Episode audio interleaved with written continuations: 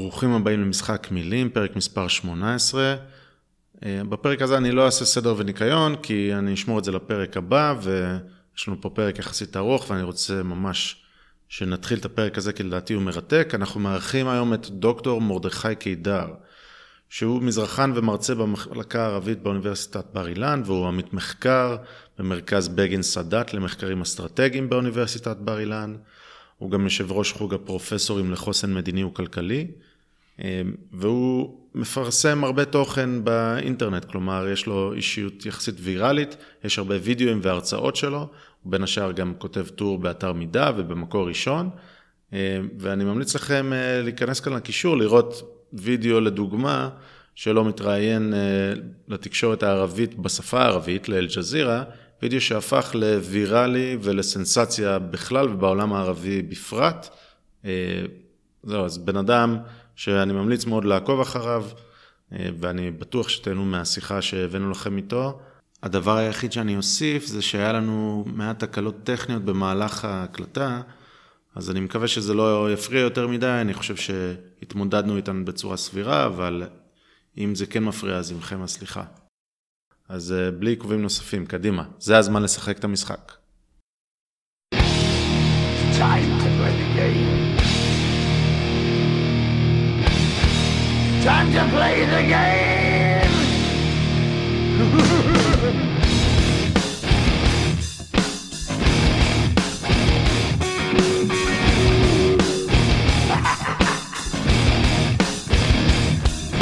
it's all about the game.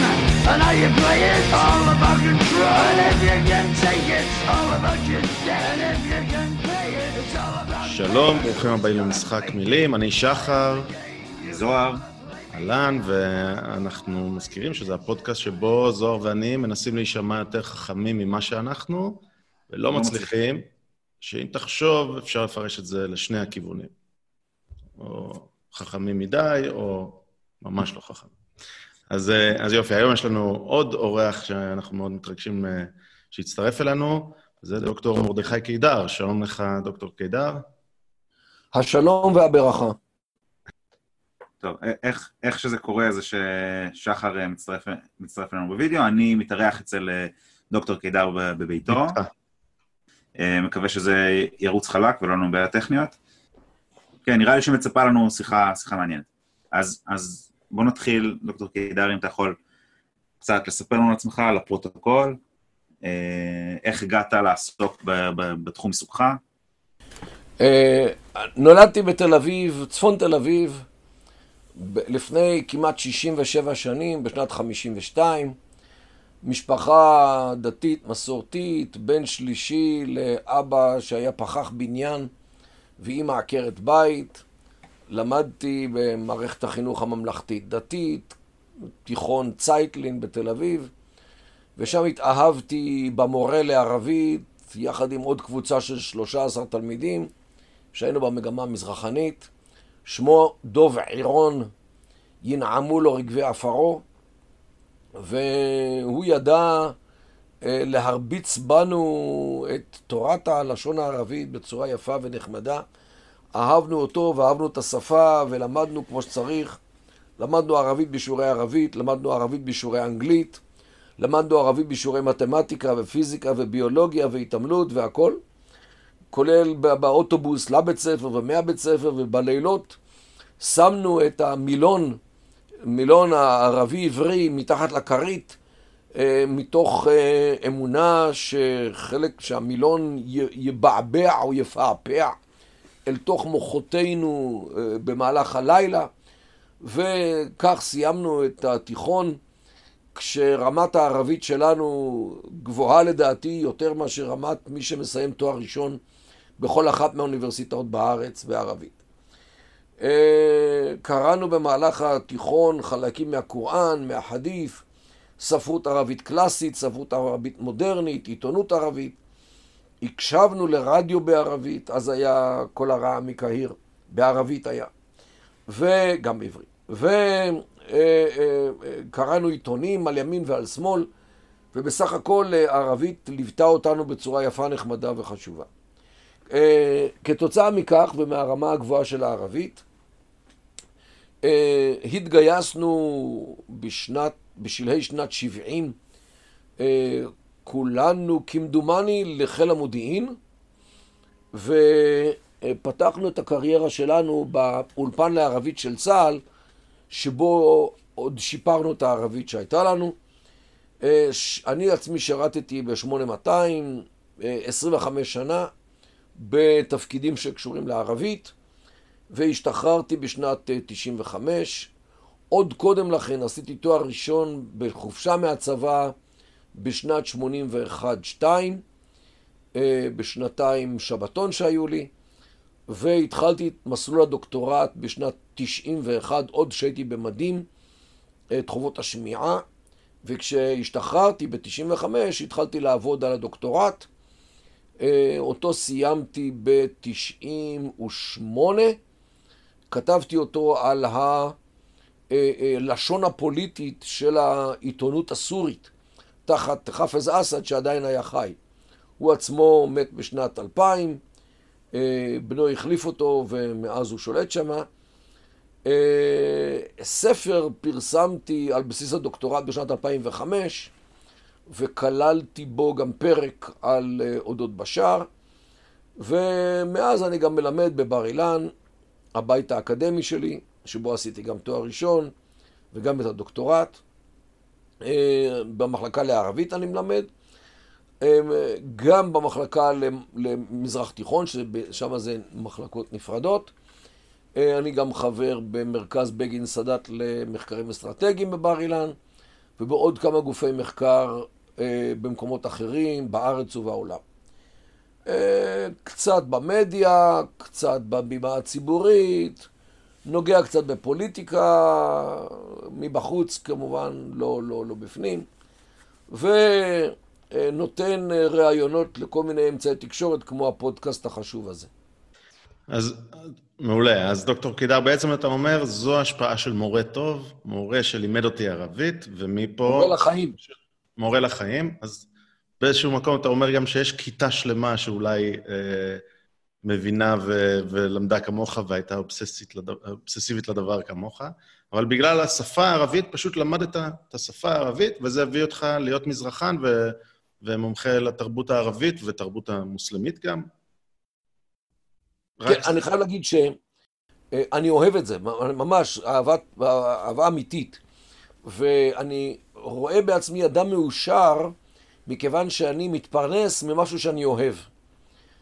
ויש כל מיני סטטיסטיקות בעולם שמראות שמספר האנשים שבאמת אוהבים את העיסוק שלהם הוא לא גבוה. אחוז נמוך, מפני שרוב האנשים עובדים בשביל פרנסה, חוזרים הביתה לדברים שהם באמת אוהבים, ולכן בעולם התפתחה תרבות הפנאי, בשביל לאפשר לאנשים גם לעשות דברים שהם אוהבים ולא רק מה שהם חייבים לעשות. אני, בשבילי הפנאי זה לשבת ולקרוא עוד מאמר, לכתוב עוד איזשהו מאמר על מה שקורה בעולם הערבי או האסלאמי, לקרוא עוד ספר, או להיכנס לתוך איזושהי בעיה. זה שעות הפנאי שלי, ולכן אני, כמובן גם השעות שאני לא פנאי. ולכן אני רואה בעצמי אדם מאושר. לפעמים אני צריך לכפות על עצמי לעזוב את זה, לצאת עם המשפחה למשל לכל מיני חופשות, ואז אשתי טוענת שאני בעצם עושה את זה כמי שכפאו שד. אני חושב שהיא גם במידה רבה גם צודקת. יפה, אז העבודה שלך היא גם התחביב שלך, זה תמיד התכנסות, התכנסות טובה ומוצלחת. מצוין. אז, אז אתה יכול אה, טיפה אה, להסביר לנו מה יש במזרח התיכון או בתרבות הערבית שבכל זאת משך אותך כל כך, ו, ואולי, אה, אני חושב ש... אני חושב שיש לך איזושהי תפיסה לגבי ייחודיות מסוימת של המזרח התיכון. אז אם תוכל להסביר לנו, מה כל כך מושך אותך במזרח התיכון? למה זה בעצם התחביב שלך? ואולי גם תרחיב את זה, למה, מה הופך את המזרח התיכון לאיזשהו מוקד ש, שיש בו יותר עיסוק מאשר, לא יודע, נגיד, מדבריות ב, במרכז אמריקה. אז ככה, אני חייב כאן להגיד שכנראה שיש לי מה שנקרא כושר קליטת שפה. זה דבר שאדם נולד איתו, כמו כושר מוזיקלי או יכולת לרקוד או דברים כאלו. מתמטיקה. אה, כושר קליטת שפה זה משהו שאם אדם ניחן בו אה, במידה טובה, אז קל לו ללמוד שפות. ואני מעיד על עצמי שקל לי ללמוד שפות, לכן למדתי את הערבית בקלות, את האנגלית בקלות, ועוד שפות שעוזרות לי בחיים. כש... במקביל, המזרח התיכון והעולם הערבי והאסלאם אה, עניינו אותי מאוד, מכיוון שזה עולם אחר, זה לא העולם שלי, זה לא העולם שבו אני גדלתי. וכנראה שהסקרנות, יחד עם השפה, שבאה לי בקלות, אה, יצרו מצב שאני אוהב להתעסק עם הדבר הזה, מכיוון שקל לי, זה טוב לי, אני גם כל פעם מגלה דברים חדשים שלא יודעים. ואני גם אוהב לשתף בזה אחרים, בין אם זה היה בחיל המודיעין, ששיתפתי בזה את האחרים בחיל בדברים שגיליתי, ובין אם זה באקדמיה, שבה גם כן אתה מגלה דברים ואתה אוהב לשתף בהם את האחרים, בין אם זה התלמידים שלך בכיתה, ובין אם זה הקוראים של המאמרים שלך, או, או אם זה במדיה. כי אתה גילית דברים, אתה מבין דברים, הגעת לתובנות מסוימות, ואתה אוהב לשתף בהם את האחרים, והאחרים אה, קולטים את האהבה הזאת, ולכן מזמינים אותך. בין אם זה לערוצי טלוויזיה, בין אם לפודקאסט כמו כזה. כך שבסך הכל, אה, הייתי אומר, זה כזה מסכת של כמה דברים טובים ש... שהתחברו לדבר אחד, וזה פחות או יותר מה שאני עושה. אה, אוהב ללמוד, אוהב לראות דברים שאני לא מכיר, ואוהב לשתף אותם, אה, לשתף איתם את האחרים, וכמובן הכל מבוסס על שפה ועל יכולת קריאה ויכולת הבנה. כי תראה, שפה אומנם היא מפתח, אבל שפה צריך גם אה, אה, לחדור לעומקים. או והיא מאפשרת לך לחדור לעומקים, כי כל תרבות יש את השפה שלה. והשפה היא בעצם המפתח להיכנס למעמקי התרבות. אה, לא ניתן באמת להבין את הישראלים בלי עברית טובה, לא ניתן להבין את האמריקאים בלי אנגלית מצוינת, לא ניתן להבין את הצרפתים בלי אה, אה, צרפתית מעולה וכולי. אין, אין עם שאתה יכול להבין אותו לעומק בלי באמת לגעת בנימים העדינות ביותר שמניעות את הנשמה של האנשים, מה מצחיק את האנשים, מה מעציב אותם, מה מפעיל אותם, מה מדרבן אותם, מה מרתיע אותם, מה מפחיד אותם. כל הדברים הללו באים רק באמצעות שפה שבאמצעותה אתה באמת נוגע בנשמות של האנשים באמצעות הדיבור. כי הדיבור אמנם הוא לא מספיק, צריך גם את הניואנסים, את המוזיקה. ואת האינטונציות, ואת הטונים הקטנים שיוצאים, והקריצות, וכל מיני רמיזות שיש, גם בשפה וגם בשפת הגוף שאנשים משתמשים בה. המימיקה. ולכן כשיש לך את השפה, אתה, יש לך את האפשרות אה, להגיע לכל אותם דברים. מה שבאמת נותן לך את, ה, את הראייה העמוקה, את מה שנקרא באנגלית ה-insight, אה, תובנה פנימית אולי, הייתי אומר את זה בעברית, של תרבות. וכשיש לך את הדבר הזה, אז אתה יכול לחדור על זה הן בצורת אה, מודיעין לנושאים אה, ביטחוניים, או אה, הבנה לנושאים פוליטיים, או תרבותיים, או דתיים, או כל דבר אחר. כן, אני רוצה להבין, אז, אז הבנתי שהיה לך את הבסיס, את הרקע של השפה, שהיה בסיס מאוד טוב לחקור, להיכנס לעולם הזה. בזכותו של מורה חשוב, דוב עירון. כן, אבל השאלה שלי היא, האם זה רק השפה שפתחה לך את הדלת ופשוט נכנסת בדלת? זאת אומרת, אם היית לומד, היה לך מורה שכזה, ל... לא יודע, סינית, שזו גם תרבות שהיא שונה, זו גם תרבות שהיא אה, עשירה, יכול להיות שהיית נכנס בדלת הזו, שיש משהו בתרבות המזרח תיכונית, בתרבות הערבית, בתרבות האסלאמית, ש... שאתה חושב שהוא קצת יותר מעניין אותך, או, או מגרד לך קצת אחרת, שגורם לך לרדוף אחרי שאלות ו... טוב, כאן אין, אין ספק שפה הקרבה אה, עושה את שלה, אבל גם המצב. תשמע, אה, 25 שנה בחיל המודיעין, לא עשיתי מודיעין לא על סין ולא על יפן ולא על ארגנטינה. אוקיי? חיל המודיעין מטבע הדברים ובגלל המצב שבו אנחנו נמצאים מוכוון לעולם הערבי, ואולי גם לעולם האסלאמי היום מדברים על איראן וכולי. כך ש...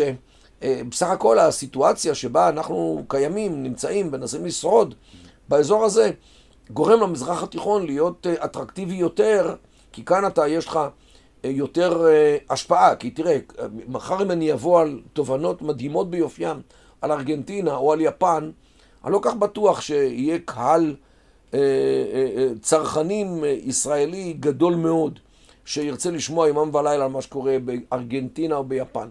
גם סין, עם כל חשיבותה, עדיין ישראלים לא יושבים כל היום על יד, כן, אמצעי תקשורת בשביל לראות מה קורה בסין.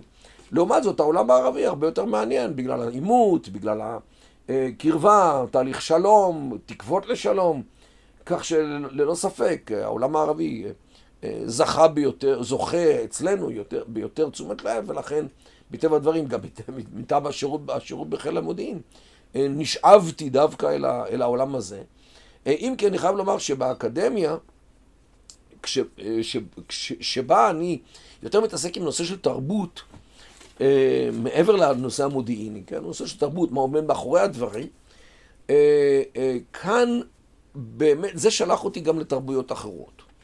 זאת אומרת, עצם העובדה שאנחנו תרבות אחרת, תרבות שונה, צורת חשיבה שונה, סט של ערכים שונה, שזה בעצם התרבות, סולם, סולם ערכים, סולם חשיבויות, שונה מאשר, מאשר שכנינו, כי מה לעשות, זו חברה מסוג אחר, חברה אחרת, זה בעצם נובע מהעובדה שהעולם בנוי מתרבויות.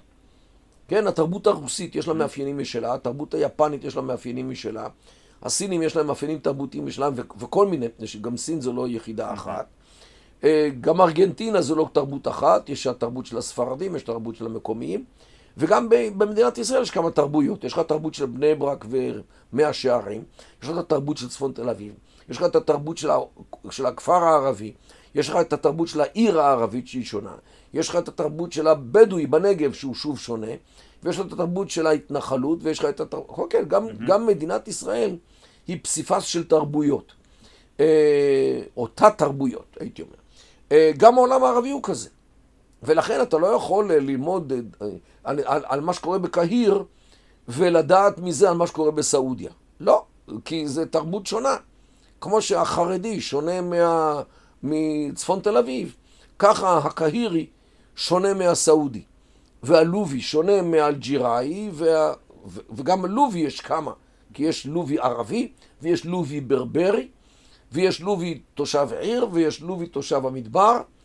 אוקיי, אז לכן, גם העולם הערבי הוא פסיפס מאוד מאוד גדול ומורכב ומגוון מאוד של תרבויות ותת-תרבויות.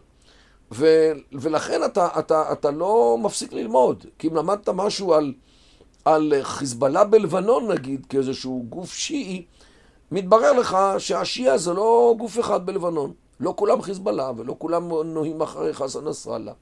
יש שם עוד גופים שיעים שהם אינם חלק מהעניין הזה. אז לכן, אם אתה רוצה באמת לדעת על השיעה בלבנון, אתה צריך לחדור לרזולוציה של הקבוצות היותר קטנות. אותו דבר נוצרים בלבנון, זו לא קבוצה אחת, זה כמה וכמה עדות נוצריות. גם הסונים הם לא קבוצה אחת. זאת אומרת, גם מה שאנחנו נוטים לראות כקבוצה במדינה כזאת או אחרת, כשאתה מסתכל לעומק, אתה, אתה מתברר לך שזה לא אותו דבר, ואם למדת לאחד, זה לא אומר שלמדת לשני. כך שהראייה התרבותית הזאת, או תפיסת העולם כפסיפס של תרבויות, שהוא בעצם הגורם המניע גם את המלחמה, גם את השלום, גם את הכלכלה, גם את התרבות, זאת אומרת, את האומנות.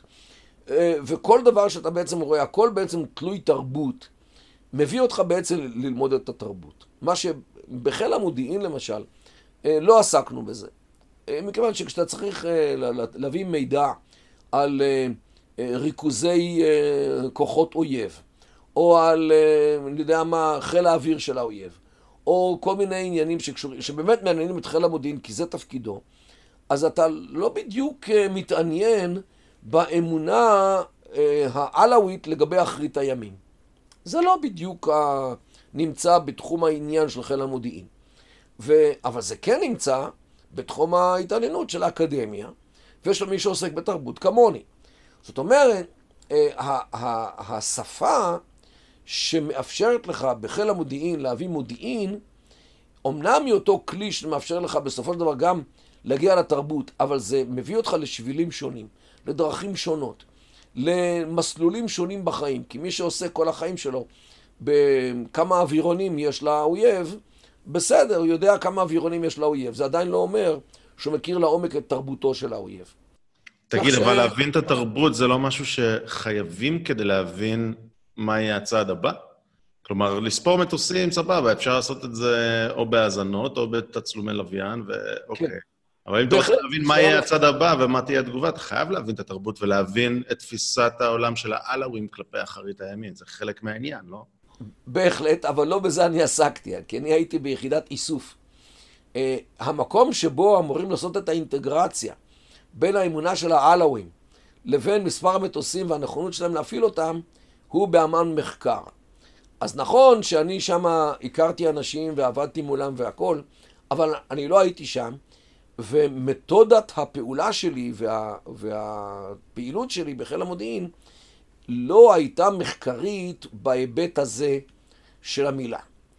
לכן אה, אה, לא הפכתי להיות לאיש מחקר אמיתי אה, בחיל המודיעין. את זה פיתחתי יותר כאשר הייתי כבר אזרח בצבא. נכון שמידע שהבאתי ושהייתי אחראי עליו, הוא היה מידע שהיה קשור לתרבות, נובע מתרבות. ואתה יודע מה, אני אתן לך דוגמה, דוגמה, דוגמה מעניינת שאני יכול לדבר עליה. אה, יום אחד נודע לנו על כך שבמדינת סודאן, אה, זה היה בשנות ה-80, אה, הולך להיות תרגיל צבאי בשם אל-סירת אל-מוסתקים. בערבית אל-סירת אל-מוסתקים משמעותו דרך הישר. אם אתה, אם אתה מסתכל במילון. אבל המשמעות העמוקה שלו היא זה דרך הישר האסלאמית. זאת אומרת, אה, כן, שאתה מקיים מצוות, מאמין באל וכל הדברים הללו. וזה נראה לי נורא מוזר. אה, מה, מה פתאום מדינה שהייתה די, חילונית, אה, תחת שלטונו של, של ג'עפר, שכחתי את השם שלו אחד, הנשיא הקודם, לפני בשיר, שהיה אה, בסודאן. הוא לא היה, לא היה קשור לדת בכלל, ומה פתאום הוא נותן אה, כזה אה, שם לתרגיל. זה כמו שצה"ל יתחיל לעשות תרגילים בשם, נגיד, נרות שבת, או בסמים להבדלה, או דברים כאלו. וזה, אני הוספתי את הידיעה הזאת עם איזושהי תמיהה וכתבתי שם הערה שלא ברור לי מה פתאום השם הזה נבחר, כי השם הזה נושא משמעות אסלאמית, אה, מה פתאום, אה, אה, יודע מה, מדינה חילונית כמו סודאן קוראת לתרגילי מפקדות בשם כזה מוזר, רק אפשר, כל, תפקידו, כל רצוני היה להפנות את תשומת לב החוקר לעובדה שהשם הזה לא, זה לא סתם כביש הסרגל, אה, כן, דרך ישרה, אלא יש פה משמעות אסלאמית. זה היה אחרי שכבר למדתי באוניברסיטה, תואר ראשון, אה, ערבית ומדעי המדינה וגם אסלאם והכל, מה שגרם לי ל, ל, ל, ל, ל, ל, להרים גבה מול, ה, מול השם הזה, כן, דרך הישר, בהיבט האסלאמי של... אה, זה היה, קראו לו ג'עפר נומיירי. עכשיו נזכרתי. והוצאתי את זה. איך שזה יוצא, אני חוטף על הראש. מאמן מחקר, מה אתה נותן כזאת הערה, מדינה חילונית לחלוטין, במקרה תפסו שם, מה אתה בכלל מתערב בנושא הזה של, של, של, של הערות ופרשנויות? תעסוק במה שאתה עושה ותן לנו לעשות את הדברים שלנו. אמרתי, בסדר, טוב, אני מאחל לכם הרבה הצלחה. מחקו את ההערה וזרקו את הידיעה הזאת לזבל, פחות או יותר. אחרי שבוע התחילו להגיע ממקורות אחרים, כמו חצב, מקורות uh, גלויים, uh, ידיעות על כך שבחרטום התחילו לשפוך uh, לרחובות, לביוב, משקאות אלכוהולים. וויסקי, יין, ערק, קוניאק. אה, התחילו להוריד מה, מה, מלוחות המודעות אה, תמונות של גברות שהן לא לגמרי מכוסות, ובעצם מי שמנהל את זה זה בחור בשם חסן טוראבי, שהיה אלמוני עד אותם ימים, שהוא אה, כנראה קשור לאחים המוסלמים, והוא התקרב לשלטון, והוא התחיל לשכנע את השלטון בכל מיני דברים שקשורים לאסלאם, ובעצם אה, אה, אה, סודאן עוברת תהליך אסלאמי קשה מאוד. לימים העיפו את ג'עפר נומיירי והגיע במקומו חסן אל-בשיר, שהיה קצין בזמנו של, של, של נומיירי, והוא היה בעצם הצד השני של המטבע של חסן טוראבי, ובימיו הראשונים של של חסן, של, של בשיר, חסן טוראבי האיסלאמיסט, האיש האחים המוסלמים, המנהיג האחים המוסלמים של סודאן בעצם, הפך להיות בעצם לשליט המדינה דרך מערכת השלטון של בשיר. זאת אומרת שהציוץ שה, הראשון של האסלאם ב, ב, ב, ב, בסודאן הופיע באיזשהו מקור שדיבר על תרגיל מפקדות בשם אה, אה, דרך הישר. והנה, חזרנו לדרך הישר של לשפוך אלכוהול לביוב ולהסיר מלוחות המודעות תמונות של נשים שאינן מכוסות כדבעי. זאת אומרת, ניתן היה ל- ל- ל- כבר לחוש בזה מידיעה סתמית על שם של תרגיל מפקדות, שאצלנו פספסו אותו מכיוון שלא הבינו את המשמעות, או לא רצו, או לא, לא, לא, לא רוצים. וכאן הנושא הדתי בכלל צריך איזושהי הערה. אני כיהודי דתי, אה, אה, כנראה, ואני שוב, אני מדגיש את המילה כנראה, קשוב יותר לעניינים דתיים שמניעים את הצד השני. אה, ליבי אומר לי, ושוב, אני, אני, חוץ משל תקופה קצרה של חיפוש דרך, אני רואה, בעצ... אני הייתי רוב, רוב חיי קשור לדת. אה, להערכתי אדם שקשור לד...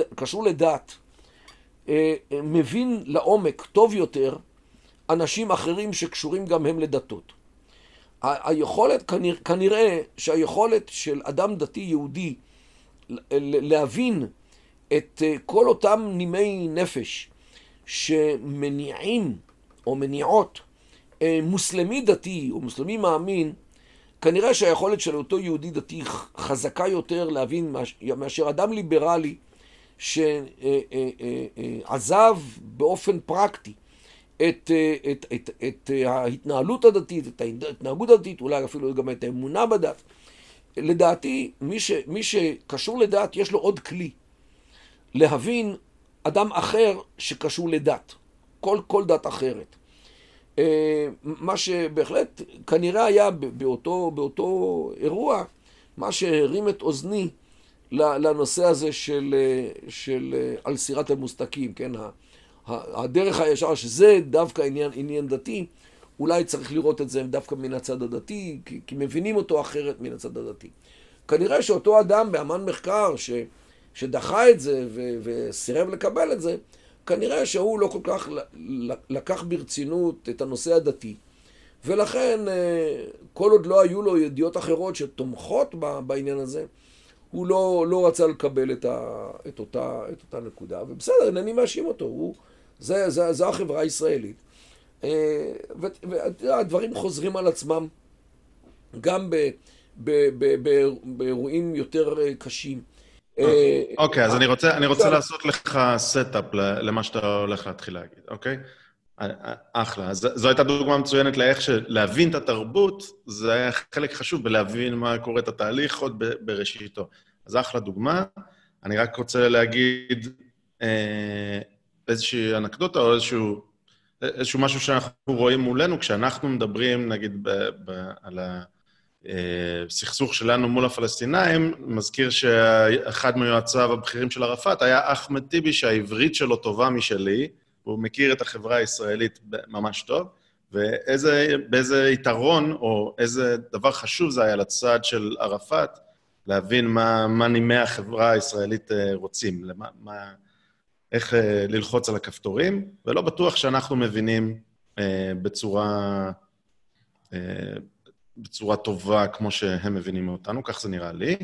יש גם משהו, לפעמים ישראלים אומרים, או, היהודים האמריקאים האלה או היהודים הקנדים לא מבינים מה הולך פה, והטענה, אני חושב שזו הטענה שלך, ו- ומיד אתה תפרט, היא שבעצם אנחנו גם לא מבינים שום דבר, אנחנו שופטים את, את הכל לפי עולם הערכים שלנו, ואנחנו מתנהגים כאילו אנחנו מבינים, אבל אנחנו בעצם לא מבינים כלום, ו, ולא מקשיבים להם בערבית, מה שנקרא.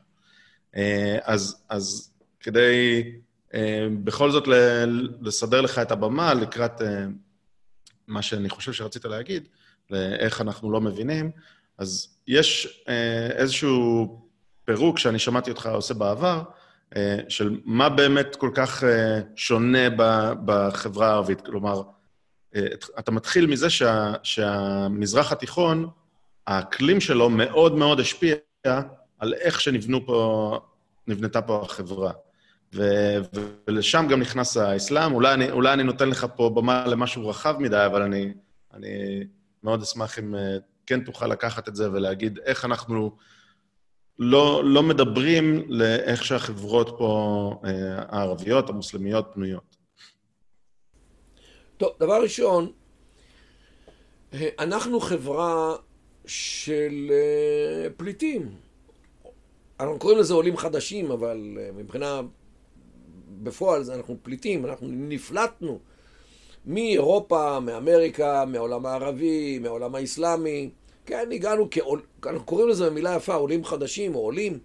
זה בסדר, אבל uh, בפועל אנחנו uh, אנשים שהתלקטנו מארבע קצ...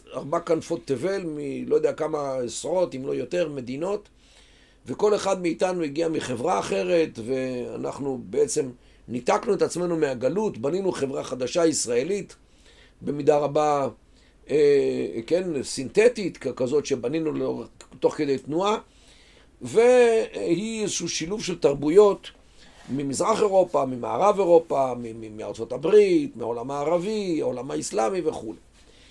אה, אנחנו חברה אינדיבידואלית, חברה שבה כל אחד, פחות או יותר, בעיקר החברה אני, אני מוציא כרגע אולי את החברה החרדית מהעניין הזה ואת החברה הערבית, אבל רוב החברה הישראלית היא חברה אינדיבידואלית, זאת אומרת, זו חברה שהאנשים, כן, גם, גם נשים וגם גברים, מעצבים את חייהם במו ידיהם, בעיקר החל מהרגע שבו עומדים על רגליהם על כלכליות, אחרי השירות הצבאי, אחרי הלימודים קצת, וקובעים לעצמם את, אה, אם הם מתחברים, אם הם עובדים, אם הם מתחתנים, אה, וככה אדם חי, נכון, הוא שומר בדרך כלל קשרים טובים עם המשפחה, אבל לא יותר מדי. לבני הדודים אין תפקיד בעיצוב החיים שלי, גם האחים שלי לא, לא בדיוק. וההורים גם כן הם בסדר, נחמדים, אני אוהב את האוטו של אבא ואת מכונת הכביסה של אימא ואת המקרר של שניהם. וכן, הם נחמדים בדרך כלל, וכשאני אתחתן אני אזמין אותם לחתונה, ובחלק מהמקרים, אם הם לא יבואו, גם זה עדיף מאשר שיבואו. כך שזה, הייתי אומר, החברה הישראלית המודרנית, האינדיבידואלית. החברה שמסביבנו היא חברה, היא לא חברה שעברה גלות ו... והגליה. אני לא מדבר על סוריה של היום. אני מדבר על, בדרך כלל העולם הערבי, כפי שהיה עד לפני, אה, נגיד, עשר שנים, רוב העולם הערבי, כולו, והיום רובו. כן, אני צריך להוציא עכשיו מהחשבון הזה את אה, סוריה, שהחברה שם עוברת אה, תהליכים קשים מאוד של הגליה. גם בעיראק יש תהליך קשה כזה. לוב עוברת. אבל עד לפני עשר שנים, החברות הערביות לא, לא היו חברות שעברו גלות ושיבה, כמו שאנחנו עשינו אחרי אלפיים שנה. הן חיות על המקום שלהן כבר מאות אם לא אלפי שנים, והתרבות שלהן התפתחה במקום וכל אחד במקומו. וזה הבדל גדול מש... לעומת החברה הישראלית. החברות הללו גדלו באזור שרובו הגדול הוא מדברי. הסהרה, מצרים, סעודיה, מדבר הירדני, הסורי, העיראקי, כאשר אה, האזורים המעובדים במזרח התיכון הם בסביבות 2 או 3 אחוז, תלוי על מה אתה מדבר. אה, במדבר, אם אתה רוצה לשרוד, אין לך ברירה, אתה חייב, לש... אתה חייב לחיות ליד מקור מים, אחרת אתה מת.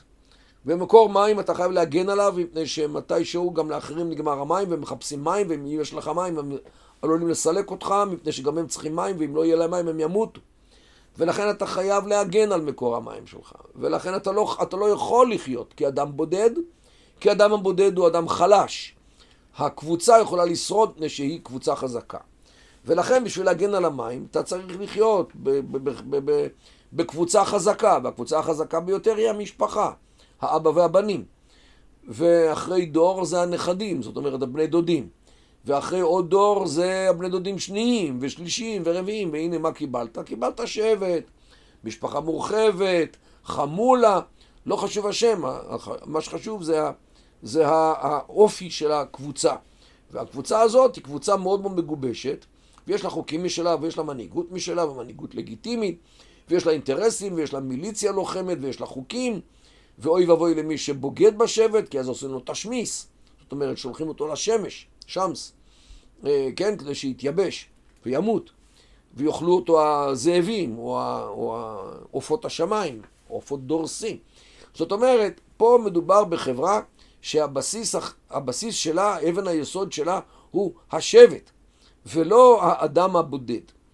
וזה חברה שונה לחלוטין מאשר החברה שלנו, שסולם הערכים שלה שונה, אופן ההתנהלות שלה שונה, צורת החשיבה שלה שונה. ובסופו של דבר, כשאתה צריך להתעסק איתה, אתה צריך להתעסק עם שבט ולא עם אדם בודד. מדינת ישראל למדה עם השנים אה, איך להתנהג מול השבטים בנגב למשל. כי הם עדיין נשארו בצורה שבטית וחושבים באופן שבטי. ובאמת, עד היום המדינה לא בדיוק הצליחה לכפות עליהם את האג'נדה הישראלית המודרנית. לא הצליחה לכפות עליהם את חוקי המדינה כמו חוק התכנון והבנייה, ואת החוק שמונע פוליגמיה. והרבה מאוד חוקים, מפני שיש להם את התרבות שלהם, והמדינה לא יכולה ל- לעשות משא ומתן עם כל אחד ואחד בנגב, היא תמיד צריכה לעשות את המשא ומתן עם השייחים, עם, ה- עם המנהיגים, שמאחוריהם עומד שבט שלם. וכשיש לך בין האזרח ובין המדינה שכפ"ץ ששמו השייח, למדינה אין ברירה, היא צריכה לוותר לך, מכיוון שהיא צריכה את המשא ומתן על ידי השייח ולא איתך. בניגוד לחברה היהודית במדינת ישראל, שהמדינה פונה ישירות אל האזרח, בין אם זה שוטר, בין אם זה רופא של משרד הבריאות, בין אם זה גובה המיסים, או בין אם זה כל איש של המדינה, הוא עובד ישר מול האזרח, שולח לו מכתב והאזרח צריך להתייצב במשרדי מס הכנסה או במשרדי משקעת הבריאות, או בלא יודע מה עוד של המדינה, וה, וה, וההתנהלות היא בין המדינה ובין האזרח. בחברה שבטית, השבט הוא המתווך. מצ... למדינה מול האזרח, והשבט, והשבט הוא המגן של האזרח אל מול המדינה. זאת אומרת, המדינה אין לה יכולת להתעסק עם הבדואי היחיד בנגב, כי היא לא רוצה, והיא לא יכולה גם, כי אז היא תצטרך אה, להביא את כל המשטרה בשביל להרוס בית אחד כל פעם בנפרד, ולכן היא מעדיפה לעשות את זה עם השייחים בהיבט של הסכמים ופיצויים וכל הדברים הללו. זה מה שמסביר את ההתנהלות של המדינה כל מדינה במזרח התיכון בעצם, מול קבוצות בדואיות שאותן קשה מאוד לפרק, קשה מאוד לחדור, כאשר המנהיגות שלהם היא מנהיגות חזקה, ומאחוריהם עומדות גם מיליציות שיכולות לעשות נזקים למדינה, בייחוד מה שקורה אצלנו. מי שמכיר מה שקורה בנגב יודע שבכל פעם שעושים משהו בעייתי, אז הם מתנכלים לתנועה ולתחבורה. אה, למשל, של אחד הבסיסים של חיל האוויר בנגב, שמשם אסור לצאת בלילה, מכיוון, ש... ברכב, מכיוון שכשמרגיזים את הבדואים, אז הם מתנכלים ל... ל... לכלי הרכב של, ה... של חיל האוויר. וככה חיל האוויר הגדול והחזק ביותר במזרח התיכון נכנע לפני קבוצה של בדואים, רק בגלל זה שהייעוץ המשפטי לא מאפשר לו להתמודד איתם באמצעים שהם מבינים. אוקיי, וכשאתה אומר אה, שבט או חמולה שמנוהלת על ידי מנהיג אחד, השייח, מה הסדר גודל של כזו שבט, זה יכול לנוע בין, בין, בין איזה סדרי גודל? זה יכול לנוע בין מאות של אנשים לבין עשרות אלפים, הכל תלוי במקור הפרנסה. אם זה עיראק, ששם יש שני נהרות גדולים, הפרת והחידקל, שמביאים באופן קבוע מים מטורקיה דרך סוריה, וביניהם יש גם תעלות שמאפשרות להרבה מאוד אנשים גישה אל המים, אז שבטים יכולים לצמוח ולגדול עד לגודל של עשרות אלפים ואפילו מאות אלפים. אה, מכיוון שיש מים לכולם ויש אוכל לכולם ויש פרנסה לכולם וכולם יושבים בשלום ובשלווה אחד עם השני ואם יש להם איזושהי בעיה הולכים לשייח כדי לפתור את הבעיה. לעומת זאת, ב- בלוב, ששם אין לא פרת ולא חידקל, לא נהרות ולא כלום, אה, בקושי יש שם קצת מים, אז שם באופן מסורתי השבטים הם קטנים מאוד, של כמה מאות עד כמה אלפי אנשים, תלוי כמובן במקור המים שהם יושבים על ידו. אה, לכן גם בלוב הם, הם נודדים, מכיוון שכשמקור המים מסתיים, כן, כשגמרו לשתות את המים מאיזשהו שכבת, אה, אה, כן, באר שהם הגיעו אליה, הגיעו למים, כשהמים נגמרים אז הם צריכים לנדוד למקום אחר ששם המים עוד לא נגמרו. בעיראק השבטים לא נודדים מכיוון שהמים מגיעים אליהם. אז ככה, אתה מקבל בלוב שבטים די קטנים, יחסית למקומות אחרים, ובעיראק שבטים די גדולים. אה, הגודל של השבט אה, משפיע גם על צורת ההתנהלות שלו. שבט גדול, יש לו בדרך כלל גם מיליציה גדולה, יש לו הרבה גברים, ולכן בדרך כלל הוא חי בשלום, מכיוון שהשבטים האחרים עוזבים אותו במנוחה, מכיוון שהם פוחדים ממנו. לעומת זאת, בלוב, שבטים קטנים, ולכן הם אטרקטיביים לגדולים, כי הגדולים אוהבים לקחת מה שיש לקטנים. ולכן מה שהתפתח בלוב זה שיטת הרתעה. זאת אומרת, ככל שהשבט קטן יותר, ככה הוא צריך להיות אכזרי יותר, כדי להרתיע את הגדולים מלהתעסק איתו ולקחת לו את מה שיש לו, מים או דברים אחרים. אה, אה, כתוצאה מכך, שבטים, אה, או האלימות בין השבטים בלוב היא הרבה יותר חזקה מאשר במקומות אחרים בעולם הערבי. וזה מה שמסביר את, ה, את ההתנהלות של קדאפי. קדאפי עצמו, ששלט במדינה מספטמבר 1969 אה, עד אוגוסט 2011, זאת אומרת כמעט 42 שנה, האדם הזה היה אכזרי בצורה נורא ואיומה. אה, אני אחסוך מכם את התיאורים, איך הוא היה מחסל את, אה, את, אה, או מה הוא היה עושה לאויביו ומתנגדיו, אבל קדאפי הזה, הוא בעצם הלך על פי מסורת השבט. השבט שלו, השם של השבט זה קדאפת דם. זאת אומרת, אחד שמשפריץ דם. לא של עצמו, אלא של אחרים. והוא זכה כנראה לשם שלו ביושר. הרוויח אותו ביושר. וקדאפי עצמו, יחד עם כל השבט מאחוריו, התנהלו בצורה כזאת מול תושבי לוב או מול אזרחי לוב במשך אותם ארבעים וכמה שנים שהם אה, שלטו בהם. אה, ביד רמה, בזרוע נטויה, באגרוף של ברזל ובמרתפי עינויים. כך ש... אה, זה, זה מה שמסביר את, את האלימות הגדולה והקשה הזאת. התנהלות השבט גם היא חשובה, או כשאין שבטים, אנחנו רואים את זה גם כן. שתי מדינות ערביות, אה, אה, אין בהן שבטים, או האוכלוסייה התפרקה, פחות או יותר, זה מצרים וטוניסיה. במצרים זה קרה בגלל הסכר הגבוה באסואן, שייבש את החקלאות המסורתית, ואנשים נטשו את אדמותיהם, מיליונים נטשו את אדמותיהם בשנות ה-60, והיגרו אל הערים, אל קהיר, אל אלכסנדריה, כבודדים, כן, איש אחד היגר לקהיר, אח שלו לאלכסנדריה, אח שלישי לאסיות, דיירות וכולי, ולאמריקה וגם ולאירופה. וככה אה, אה, החברה המצרית הפכה להיות מחברה שבטית בכפרים לחברה אינדיבידואליסטית בערים. אה, ובעיר אתה יכול להתגבש עכשיו לא על בסיס שבטי כי אין, אין שבט בעיר, אלא על בסיס אידיאולוגי. ולכן החברה במצרים היא חברה שיש בה חברה אזרחית חזקה מאוד, יש שם ארגונים, יש שם סוציאליסטים ונאצריסטים וקומוניסטים ואיסלאמיסטים וכל מיני איסטים אחרים, שהם בעצם, כל המפלגות וה, והארגונים הללו הם בעצם התחליף לשבט שהתפרק.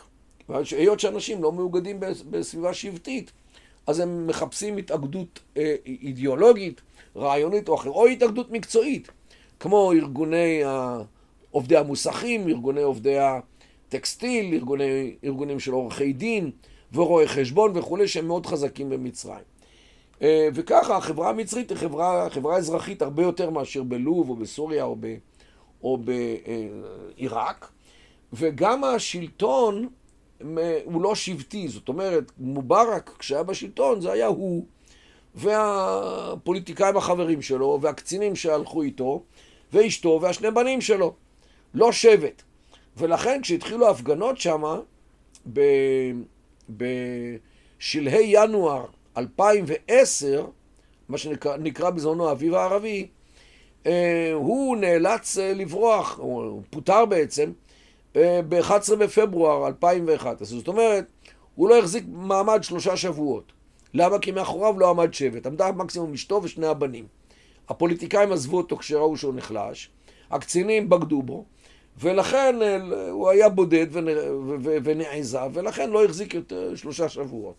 אותו דבר היה עם נשיא אה, טוניסיה, זן אל-עבדין בן עלי, שגם שם בתוניסיה החברה היא לא שבטית, או היא הרבה פחות שבטית מאשר במדינות אחרות, בגלל הזנחה אה, מכוונת ששני נשיאים, בורקיבה ובן עלי, אה, התייחסו באמצעותה אל הכפר ואל המדבר.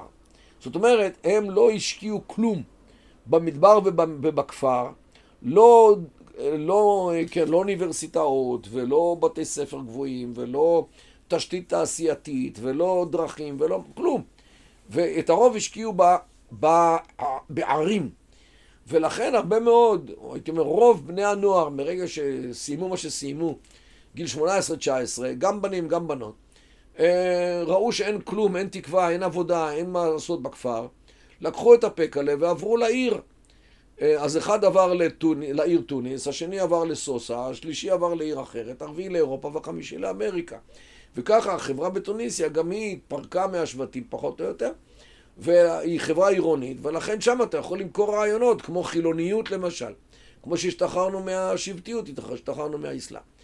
אה, וכאן, ולכן גם החברה...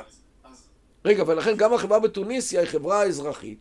וזן אל-עבידין בן עלי, כששלט שמה אה, כיותר מ-20 שנה, כשהאביב הערבי התחיל שם בתוניסיה בשלהי דצמבר 2010, אה, הוא החזיק מעמד כחודש והיה נאלץ לברוח. לעומת זאת, קדאפי אה, טבח באנשיו חודשים רבים עד שנאלץ לברוח בגלל האירופאים והאמריקאים שהתערבו לרעתו. אסד בסוריה כבר, לא יודע, תשע שנים טובח באזרחיו. בלי בעיה, כי מאחוריו עומד שבט של העלאווים שלו. סדאם חוסיין, עד שאמריקה פלשה שם, טבח באנשים שלו, כי עמד מאחוריו הדוליימי, השבט של סדאם חוסיין. וככה, ואותו דבר עלי עבדאללה סאלח בתימן, עמד מאחוריו כל השבט, ולכן טבח באנשיו עד ש-RPG העיף אותו לסעודיה לשיפוצים. זאת אומרת שכאשר בשלטון יש שבט כמו בלוב, סוריה, עיראק, תימן, אז השלטון טובח באנשים שלו בלי בעיה, או עד שמגיעה הבעיה בצורת התערבות אירופאית. אה, כאשר עומד אדם בודד, אה, בגלל שהחברה היא לא שבטית, כמו בתוניסיה ומצרים, אז גם, אז גם השלטון הזה לא מחזיק מעמד כשהאוכלוסייה רצה לרחובות ודורשת להעיף את הדיקטטור. זה פחות או יותר ההשפעה של, כן, כפי שראינו, של החברה השבטית על יציבות המשטרים כפי שאותגרה בתחילת האביב הערבי. ואם אנחנו מסתכלים קצת יותר קרוב לבית, מה, מה קורה בחברה הפלסטינאית? איך זה, איך זה בנוי בעצם? גם, גם פה החברה הפלסטינית היא מאוד שבטית. אה, בדרך כלל אם תגיד לי שם של בן אדם, שם המשפחה שלו, אני אגיד לך איפה הוא גר. מפני שאדם לא עובר מהכפר, שהכפר זה המולדת, לא הארץ. כן. אלא על פי התפיסה באזור הזה, הכפר הוא המולדת, וה, והחמולה בכפר. אה, הכפר האחר, החמולה האחרת היא האויב, מכיוון שזה זה בהגדרה, הם, הם, הם, הם, הם לא אנחנו, זה אנחנו והם. זה תמיד התרבות הזאת של אני ואחי נגד הבן דוד, ואני ואחי והבן דוד נגד האחר. והאחר יכול להיות משבט אחר או מקבוצה אחרת. אה, אם קוראים לך ג'אברי או קוואסמה או נאצ'ה או תמימי או אבו סנן, אז אתה גר בחברון. אם קוראים לך מסרי או טוקן או שקעה, אתה גר בשכם. ואם קוראים לך עריקאת, אתה גר ביריחו, ואם קוראים לך ברגותי, אתה גר ברמאללה. ואם קוראים לך, אני יודע, כרמי, אז אתה גר בטול כרם, וכך הלאה. ואם קוראים לך אה, אה, אסי או ריאן, אז אתה גר בכפר ברא, על יד כפר קאסם בתוך ישראל. ואם קוראים לך, אני יודע, בושנק, אז אתה גר בכפר מנדה. ככה זה, זה השבטיות, כי, כי השבט והכפר זה המולדת. ואם אתה מהגר לשבט אחר, אתה נתפס כזר. מה שמסביר למה יש פליטים פלסטינים בתוך פלסטין. כן, איך זה שיש פליטים פלסטינים בשכם ובחברון, על יד חברון, בפוואר, באמערי, מחנה אמערי על יד, על יד רמאללה, או בלטה ואסכר ליד שכם וכולי. איך זה יכול להיות שיש פליטים בתוך פלסטין? זהו, שזה לא מולדת. כי אם אדם ברח מחדרה, והוא יושב עכשיו באסכר על יד שכם, אז הוא בגלות, למרות שהוא בתוך פלסטין. זה, זה התרבות, אה, שזה בניגוד לנו, שאצלנו אם מישהו בא לארץ, והוא גר או במטולה, או באילת, או בכל מקום ביניהם, אז הוא גר בישראל. זה המולדת. כי זה התודעה שלנו, זה התרבות שלנו. שם התרבות היא שכל כפר וכל משפחה זה, זה מולדת אחרת. אוקיי, okay, אז יבוא הישראלי שחושב שהוא מבין יותר טוב ממך, ויגיד, בסדר, השבט זה בכלל לא עניין ערבי. אתה אומר, זה תלוי באקלים, גם במאלי יש לך שבטים, הם לא ערבים, ובסודאן הם גם לא ערבים.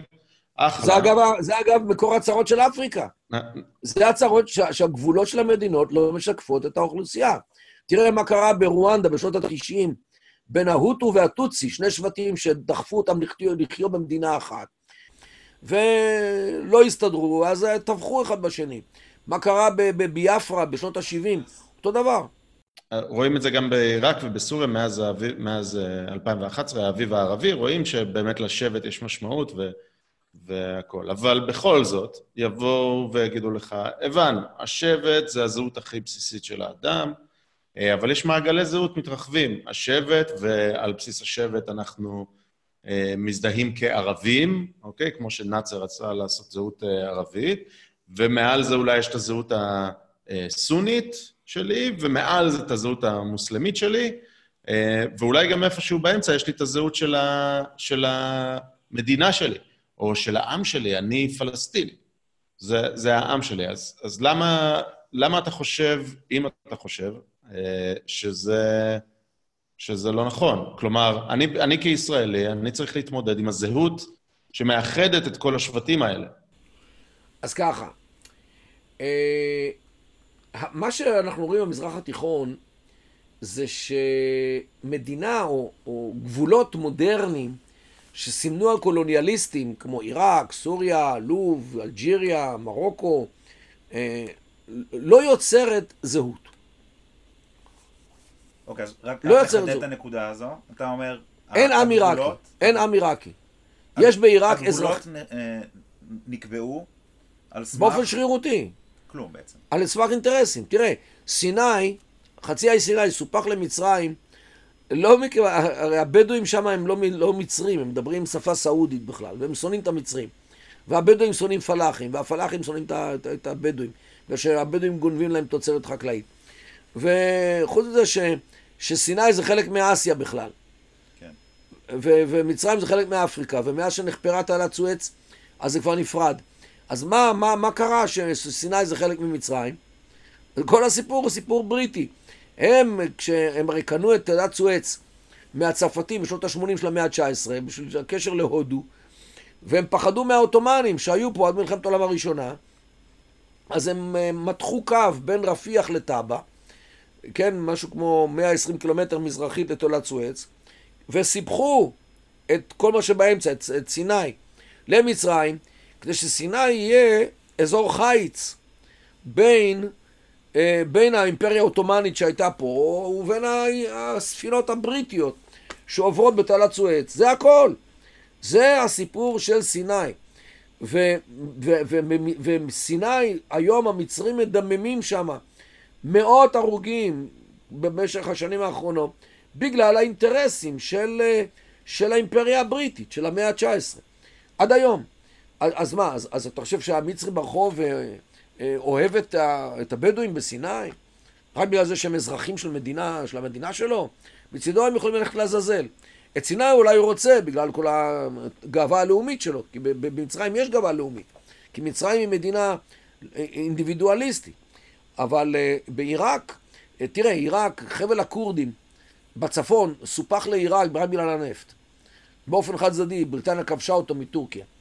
אחרי מלחמת העולם הראשונה, ואחרי ההסכמים והכל, כבשה אותו. למה? בגלל הנפט. נו, אז מה, אז כל הטרגדיה שהייתה בעיראק לאורך כל המאה ה-20, המלחמה הנוראה והאיומה, בין הממשל הערבי לבין המיעוט הכורדי, אז מה, אז אוהבים את הכורדים? הכורדים אוהבים את הערבים? קשקוש. אין עם עיראקי. הסונים אוהבים את השיעים והשיעים אוהבים את הסונים. אין, אין דבר כזה. המדינה המודרנית הערבית נכשלה במשימה העיקרית שלה, וזה להתנחל בלבבות.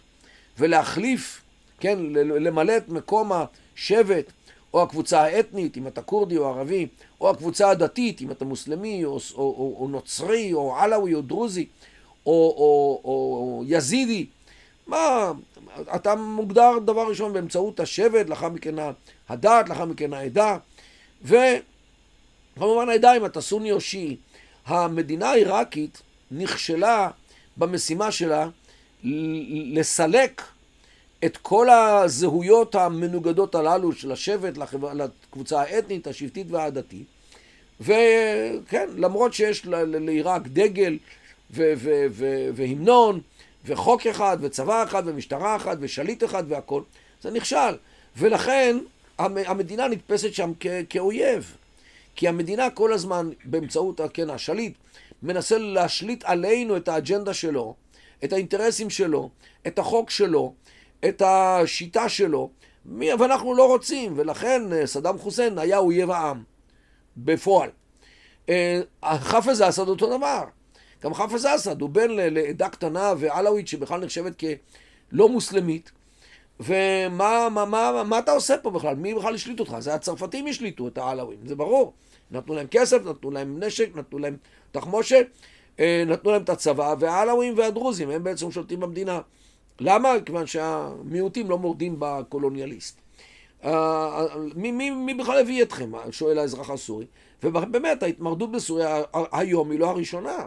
הראשונה הייתה כבר בשנות ה-70, בין 1976 לבין 1982, מה שהסתיים במר, במרד הגדול בחמת והטבח בחמת. אבל זה היה חאפז אסד, הרג 50 אלף. עכשיו הבן שלו הרג 500 אלף, אולי יותר אפילו. זאת אומרת, זה, זה כל פעם יוצא מחדש, בכל דור, שכן, עלאווים אה, נדחים על ידי הסונים, כיוון שאין עם סורי, אם היה עם סורי לא היו, נלחמים, לא היו נלחמים אחד כנגד השני בצורה כזאת. אם היה שם איזושהי תודעת יחד. אותו דבר בעיראק, אותו דבר בלוב וכל המדינות הכושלות הללו. אז עכשיו, לא רק זה, גם אין עם ישראלי. אין עם ישראלי. יש, במדינת ישראל יש 20% ערבים שהם לא הפכו ליהודים ולא הפכו לישראלים בתודעה שלהם. נכון, הם ישראלים בתודעת הזהות, אבל uh, יש בישראל עם יהודי ועם ערבי. ו-71 שנה של חיים במשותף, uh, לא הפכו את היהודים לערבים ולא הפכו את הערבים ליהודים, ושניהם ביחד לא, לא ויתרו על הזהות הלאומית שלהם או הזהות הדתית שלהם, ולא מתחתנים ביחד ולא הפכו לעם ישראלי אחד כן, כמו מילקשק כזה, שאתה מערבב כמה סוגים של גלידה, שזה יהיה מילקשק אחד. זה לא קרה. לא בגלל שמוטי קדר לא רוצה, אלא בגלל שזה לא קרה. בגלל שהמדינה לא רצתה. המדינה השאירה את הערבים כפי שהם, את היהודים כפי שהם. גם הערבים לא רוצים להיות יהודים כנראה. והיהודים לא רוצים להיות ערבים. זאת אומרת שמדינה מודרנית, למרות שיש לה כלים מודרניים כמו תעודת זהות וחוק ודגל והמנון וכל הדברים הללו, ונבחרים, וביטוח לאומי, וצבא, ומשטרה, והכול. לא, לא, לא יוצרת אזרחים לעם, היא לא הופכת אזרחים לעם. עם זה סיפור תודעתי. עם נוצר רק על ידי נישואין. אם בגדול כל היהודים היו מתחתנים עם ערביות, וכל הערבים היו מתחתנים עם יהודיות, אז, אה, אז הזהות הייתה נמחקת. כי היו גרים אחד עם השני, והיו חיים אחד עם השני, ומולידים ילדים שהם גם וגם, או לא ולא, וככה היית, היית מוחק את, את, את הזהות היהודית ואת הזהות הערבית והיית יוצר עם ישראלי. אבל זה לא קרה, זה לא קורה. ולא ברור לי אם זה יקרה. אז נכון שיש מקרים כמו לוסי האריש וצחי הלוי, ו- ויש כאלה, אני לא אומר שלא קיימים, אבל הם בשוליים. ולכן הם מושכים תשומת לב, כיוון שהם בשוליים. אם זה היה עניין אה, שגרתי, זה לא היה... וכל, כל אחד מהמאזינים היהודים שלי שישאל את עצמו האם הוא מוכן להתחתן עם ערבייה. ואת התשובה שהוא ייתן לעצמו, לא לי. אני, אני רק רוצה אה, לתת פה איזה אנקדוטה, ואז גם לאתגר שנייה את מה שאמרת עכשיו. אז קודם כל אני רוצה להגיד, אם באמת תפתחו אה, מפה של העולם, תוכלו לראות שבאזור שלנו, אזור של אפריקה ואזור אה, אה, המזרח התיכון, יש הרבה יותר קווים ישרים מאשר בכל שאר העולם, כי זה קרה באמת באופן לא טבעי, אלא זה חולק, מלאכותי. חולק באופן מלאכותי. אה, אז זה מעיד על זה בעיניי. אה, מה שאני כן רוצה לאתגר זה לגבי מה שאמרת עכשיו לגבי הישראליות. אז אם ניקח למשל קבוצה שעכשיו גם כן היא אה, באקטואליה, היהודים האתיופים, שהם אזרחי ישראל, אז האם הם לא ישראלים? כן, כן, כן לרוב מתחתנים בתוך הקהילה שלהם, ו... וזה כן, אני רואה שם חפיפה. האם, זה, האם לא היית מגדיר אותם כישראלים? כי הם כן יהודים. תראה, כל קבוצה שהגיעה לארץ, מתי שהגיעה לארץ, מאז שהתחילו עליות לארץ בשלהי המאה ה-19, אה, היה לה בעיה להתערות ולהתקבל. פעם זה היה התימנים, פעם זה היה הרוסים, פעם זה היה הרומנים, פעם זה היה הפולנים, פעם זה המרוקאים ופעם זה... כל פעם זה מישהו אחר. כל, כל פעם שמישהו מגיע לתוך התרבות המתגבשת, אז יש לו קשיי קליטה. מה שרואים מהאתיופים זה אותו דבר בדיוק. אבל כבר יש מקרים של נישואים בין אתיופים לאחרים.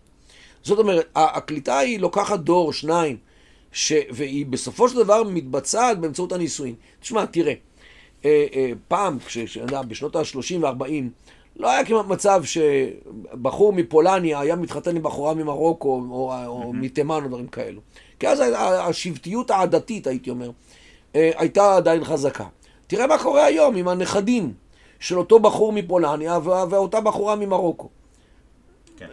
איך מתחתנים עכשיו בארץ. וזה לא כבר הדור שהיום בני 20, אני מדבר איך התחתנו ההורים שלהם כבר, אוקיי? אז, אז, אז ככה, זה, זה תהליך, זה נקרא כור היתוך, מלטינג פוד באמריקה קוראים לזה. זה, זה עובד, זה לוקח זמן. אתה לא יכול לצפות שאדם יורד מהמטוס עם תרבות אחת, מנשק את האדמה והופך להיות לתרבות אחרת. אין דבר כזה, אוקיי? אה, זאת אומרת שזה עניין של דור שניים, ועם הערבים, ועם הערבים הישראלים הם פה כבר מאז קום המדינה, וזה פשוט לא קורה. זה עניין של דור שניים, אבל זה גם עניין של אתוס. זאת אומרת, אם האתוס היהודי הוא שאנחנו כולנו אחים, בין אם הגענו מאתיופיה, בין אם הגענו מאמריקה, בין אם מפולניה או מרוקו, ואנחנו באנו, כן, באנו, חזרנו לארצנו לבנות ולהיבנות, לבנות ולהיבנות בה. זאת אומרת, לבנות את הארץ ולהיבנות מבחינה אישית, mm-hmm. כן? ובאנו בשביל להיות uh, ישראלים, זאת אומרת, uh, יהודים ישראלים, להיות עם חופשי בארצנו. אם אתה, אם כל אותן קבוצות מאוחדות באמצעות האתוס, אז הם גם מתחתנים זה עם זה בסופו של דבר. היות שהאתוס הערבי הוא לא, לא האתוס היהודי, כן, כי ערבי לא ברור לי עד כמה קל לו לעמוד ולשיר כל עוד בלב אבפנים הנפש יהודי הומיה. Mm-hmm.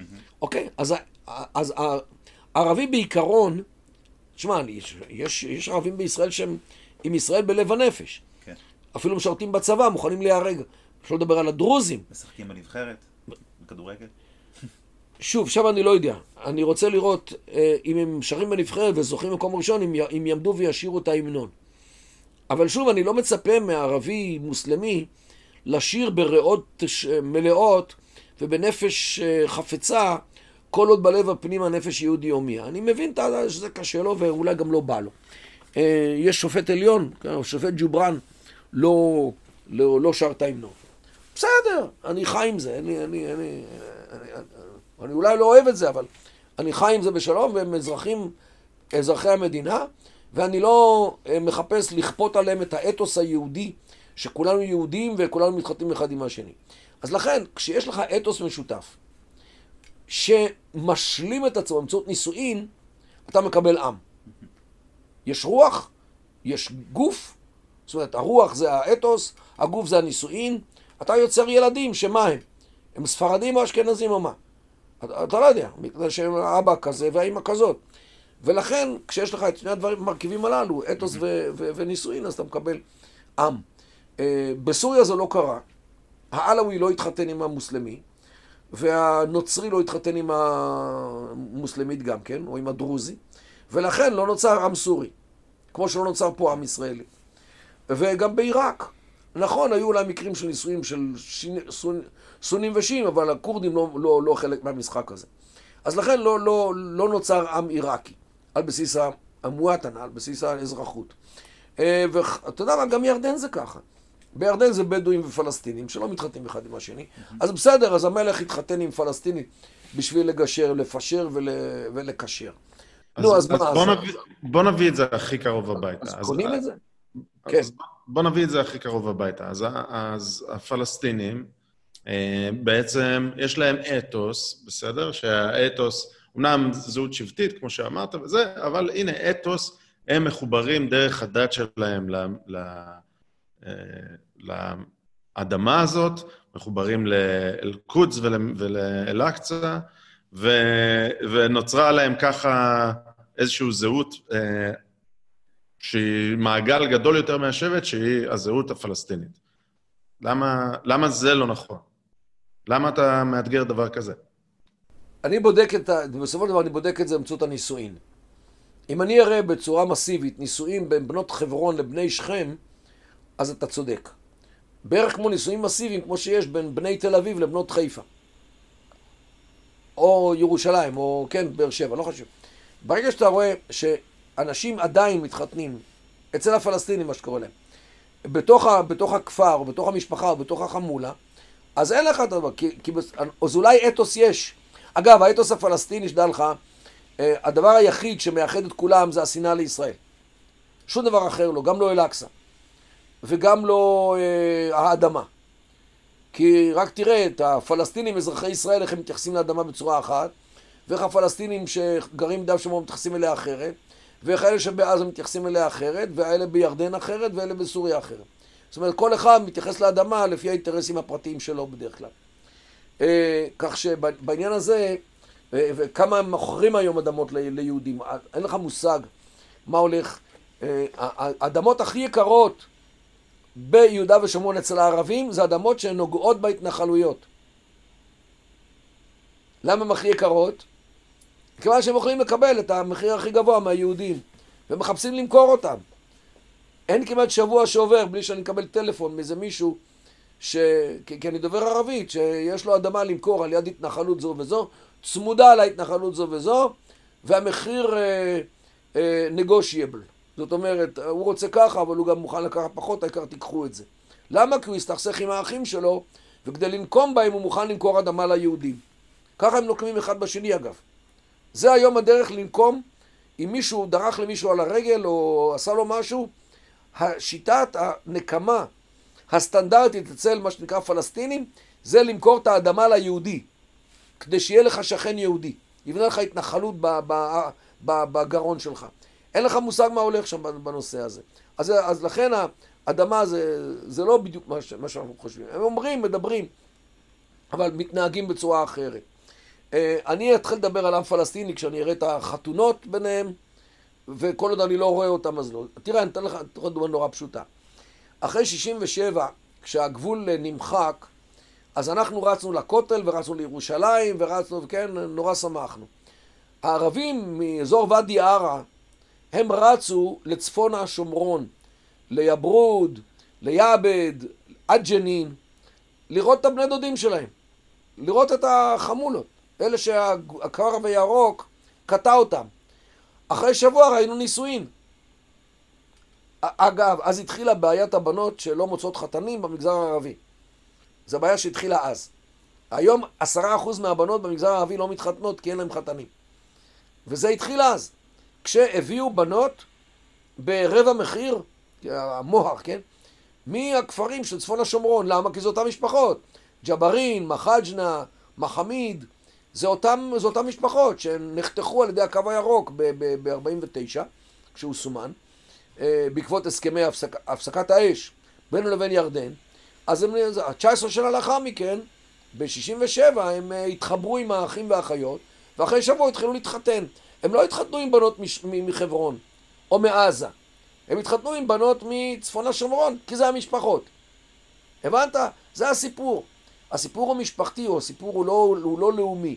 ולדעתי עד היום, אילו היה אתוס לאומי חזק מספיק, אז אז חמאס לא היו אה, אה, מפרקים את הרשות הפלסטינית כפי שהם עשו. הם לא היו מתאכזרים לאנשי הרשות הפלסטינית כפי שהיו שם, מה שעשו ב-2007, כשזרקו אותם מהגגות. זה לא קורה, תראה, לא, לא קורה, מה, אצלנו אתה רואה יהודי זורק שוטר למוות שלו ל- ל- לרחוב, מהגג? אתה רואה מפגין יהודי, יפגין על מה שאתה רוצה, יורה לשוטר בראש ובברכיים, או בברכיים ואחר כך בראש, מול המשפחה שלו? אתה לא רואה את זה, אתה לא, לא תראה את זה. אז נכון היה רצח רבין, נכון. אבל בשגרה, אתה רואה איך שנלחמים, איך שהאזרחים נלחמים בחיילים, בזה, מה שראית בעזה, או מה שאתה רואה היום, תשמע, אין כמעט, אין כמעט שבוע שלא לא, לא מתקיימת איזושהי מלחמה, ממש, עם יריות, בתוך שכם, בין החמולות של שכם לבין הרשות.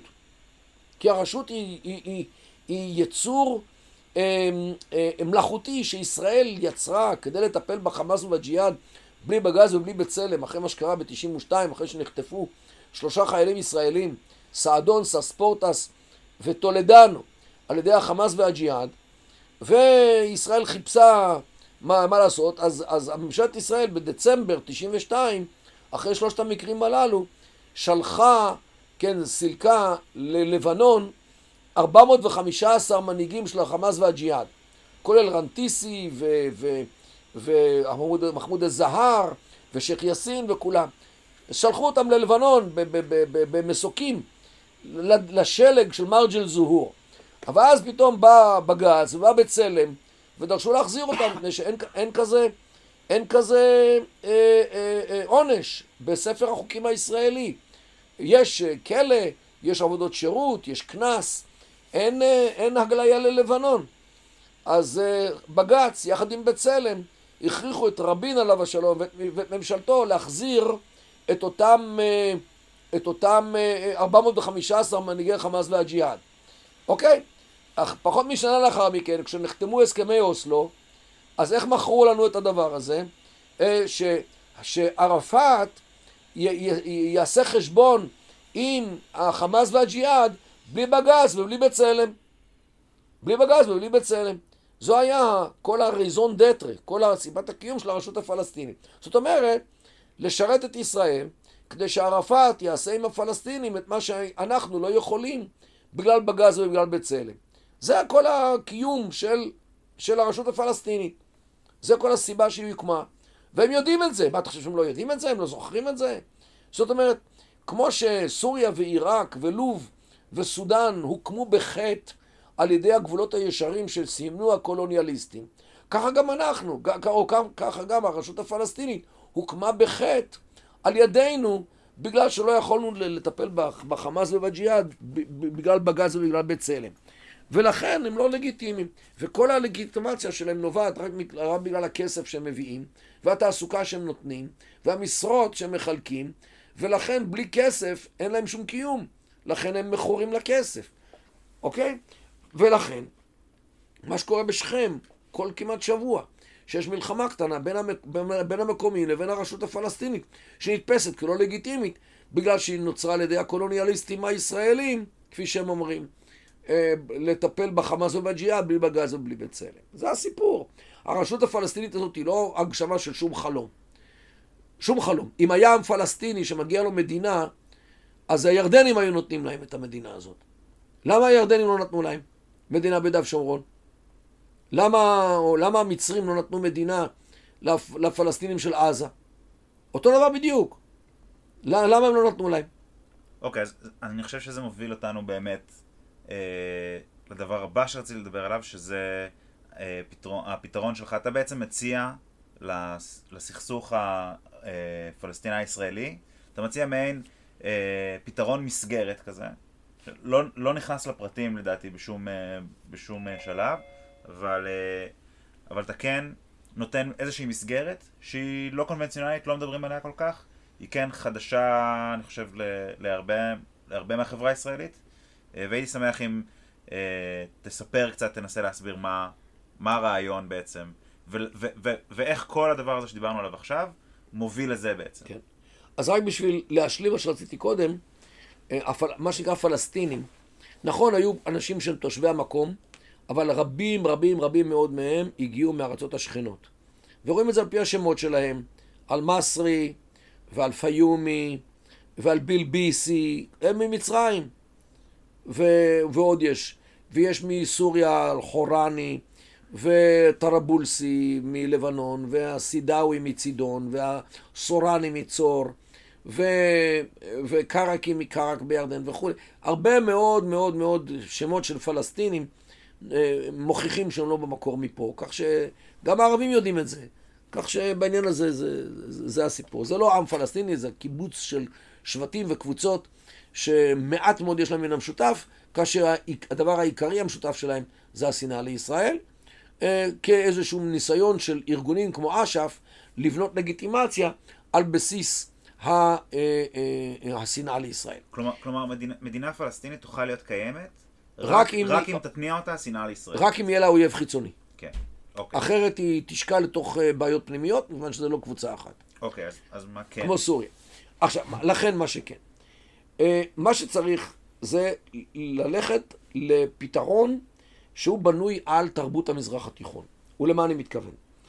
מעבר למדינות הכושלות שהזכרנו כל הזמן, עיראק, סוריה, לוב, סודאן, תימן, ירדן, אה, אלג'יריה, יש גם מדינות מצליחות במזרח התיכון, והן בעיקר אמירויות המפרץ.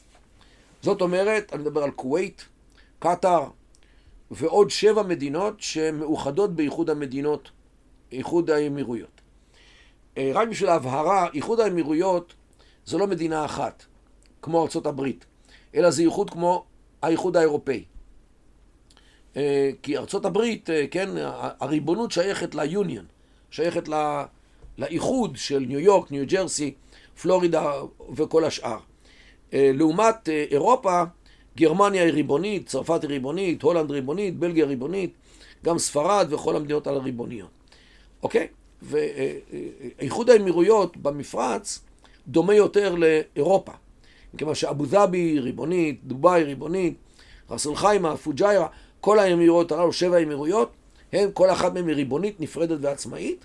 בסדר, הם חיברו, כמו באירופה, הם חיברו את המטבע, יש להם מטבע אחת, יש להם אה, אה, כוח משמר החופים אחד, יש להם אה, משרד חוץ אחד, מדיניות חוץ אחת, אבל יש להם, אבל אין להם משטרה אחת, אין להם חקירות, אין להם FBI, Federal Bureau of Investigation, כי הם מסתירים סודות זה מזה, והכלכלות שלהם נפרדות, ולכן כשדובאי פשטה רגל ב-2008, אבו דאבי נחלצה לעזרתה וסייעה לה בהלוואות, אוקיי? כיוון שההלוואות, כיוון שהכלכלות אה, נפרדות.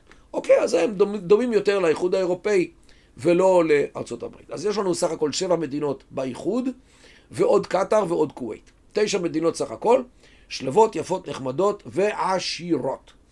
נוטים לחשוב שזה בגלל הנפט, אבל האמת היא שלא נכון, מכיוון שדובאי, המדינה העשירה בעולם כמעט, היא איננה, אה, אין, היא לא מדינת נפט, גם לא גז, אין לה כמעט כלום, ואולי אחוז אחד מהתוצר שלה מבוסס על נפט וגז.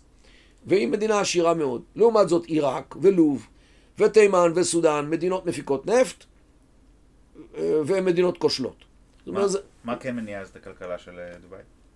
דובאי, יש לה שלושה דברים. האחד זה אזורי סחר חופשי, שזה חלומו של כל יצרן לייצר ולמכור בלי מיסים.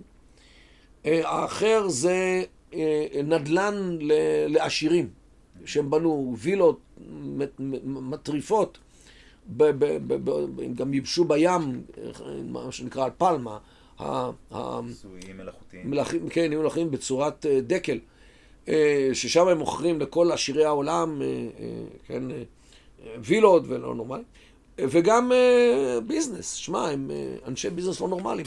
יש להם שם הרבה מאוד אטרקציות לתיירים. יש להם אה, אה, חברה בינלאומית שהיא מניעה את כל העולם היום, דובאי וורלד. למשל, הם, הם מנהלים, דובאי וורלד מנהלת את נמלי הים של ארה"ב של אמריקה. אוקיי. כזיכיון. שמע, לנהל את נמל ניו יורק, וניו ג'... כן, ו... ופורט לודרדייל, וכל הנמלים האחרים, ולוס אנג'לס, זה סיפור לא נורמלי. אז אפשר להצליח גם בלי נפט. אפשר להצליח גם בלי נפט. אה, לא- לעומת זאת, אתה יכול גם עם נפט להיות מדינה כושלת. ראה עיראק, ראה לוב, אוקיי? זאת אומרת שהנפט זה לא מה שעושה את העושר במפרץ, אלא עובדה אחרת לחלוטין. וזו העובדה שכל אחת מהאמירויות הללו היא שבט אחד בלבד. שבט אחד בלבד. וכשיש לך חברה הומוגנית, מסודרת, מאורגנת, מתפקדת, בלי סכסוכים פנימיים, המדינה שבנויה על הקבוצה הזאת היא מדינה לגיטימית, מדינה שלנו, כי המדינה משקפת את האתוס השבטי. חוק המדינה הוא חוק השבט. אה, שליט המדינה, לא שליט, מנהיג המדינה הוא מנהיג השבט, ולכן המדינה זה אנחנו. בערך כמו שמדינת ישראל, איך שהיא אצל עבור היהודים. כן, מדינה לגיטימית, מדינה שלנו, המדינה זה אנחנו. אה, כל ההבדל זה הגודל. האזרח הוא אזרח בודד, המדינה היא הקולקטיב. ואותו דבר במפרץ, אה, באמירויות הללו, ולכן גם הכלכלה משגשגת, מכיוון שאתה, אתה, במקום לריב אחד עם השני, אתה משתף פעולה אחד עם השני, אז אם יש לך נפט, אתה מוכר אותו ומחלק את הכסף בצורה מסודרת, ולכן כולם עשירים, כמו באבו זאבי. ואם, ואם אין נפט, אז אתה עושה ביזנס וכולם עשירים, כמו בדובאי. לעומת זאת, אם זו חברה משוסעת, הטרוגנית, כמו בעיראק, סוריה, לוב, סודאן, תימן, ששם יש הרבה מאוד שבטים בכל אחת מהם, הרבה מאוד קבוצות אתניות, הרבה מאוד קבוצות דתיות ועדתיות. אז החברה משוסעת ומפורקת, לא מתפקדת כחברה. על זה השכבה הפוליטית לא יכולה לתפקד, מפני שהפוליטיקאים מייצגים קבוצות שהן רבות זו עם זו, אז גם הם רבים זה עם זה. והכלכלה קורסת, כי מי, מי ישקיע שם את הגרוש השני אחרי שהגרוש הראשון הלך לעזאזל באיזושהי פעולה צבאית של שבט אחד נגד שבט אחר. ולכן המדינות הללו, עיראק ולוב ואחרות, למרות הנפט הן מדינות כושלות. לעומת זאת, מדינות המפרץ, עם נפט או בלי נפט, הן מצליחות בגלל הקטע הסוציולוגי. ולכן אה, זה הדרך היחידה לבנות מדינה במזרח התיכון.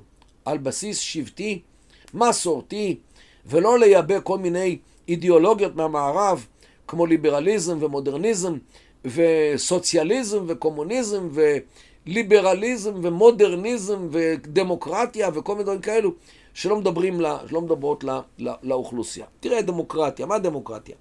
דמוקרטיה זה, זה, זה, זה שיטה, בוא, בוא נתאר אותה כמו עוגה. והמרכיבים של העוגה הזאת זה, זה אה, זכויות אדם, זכויות נשים, חירות הדיבור, חירות ההתארגנות, חופש דת, חופש מדת, אה, בחירות, שלטון חוק, אוקיי? נגיד שאלה המרכיבים, או זכויות של אה, להט"בים וכולי. נגיד שאלה הזכויות, זה העוגה, אלה המרכיבים של העוגה הדמוקרטית.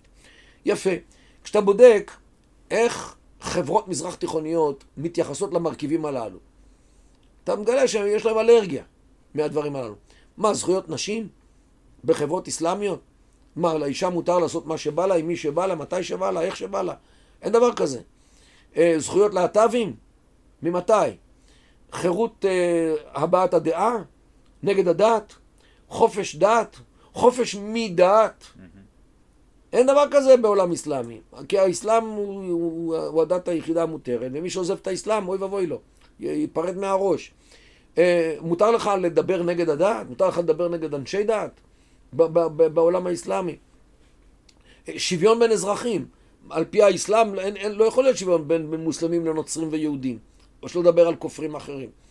אה, כי האסלאם הוא, הוא מעל כולם. מה, יהודי יכול להיות, להיות אחראי על מוסלמי? אין דבר כזה. גם נוצרי לא יכול להיות. עלאווי בוודאי שהוא כופר. זאת אומרת שהדמוקרטיה כ, כמערכת של ערכים ו, והתנהגויות, כמעט רוב הערכים וההתנהגויות האלו לא מקובלים באסלאם.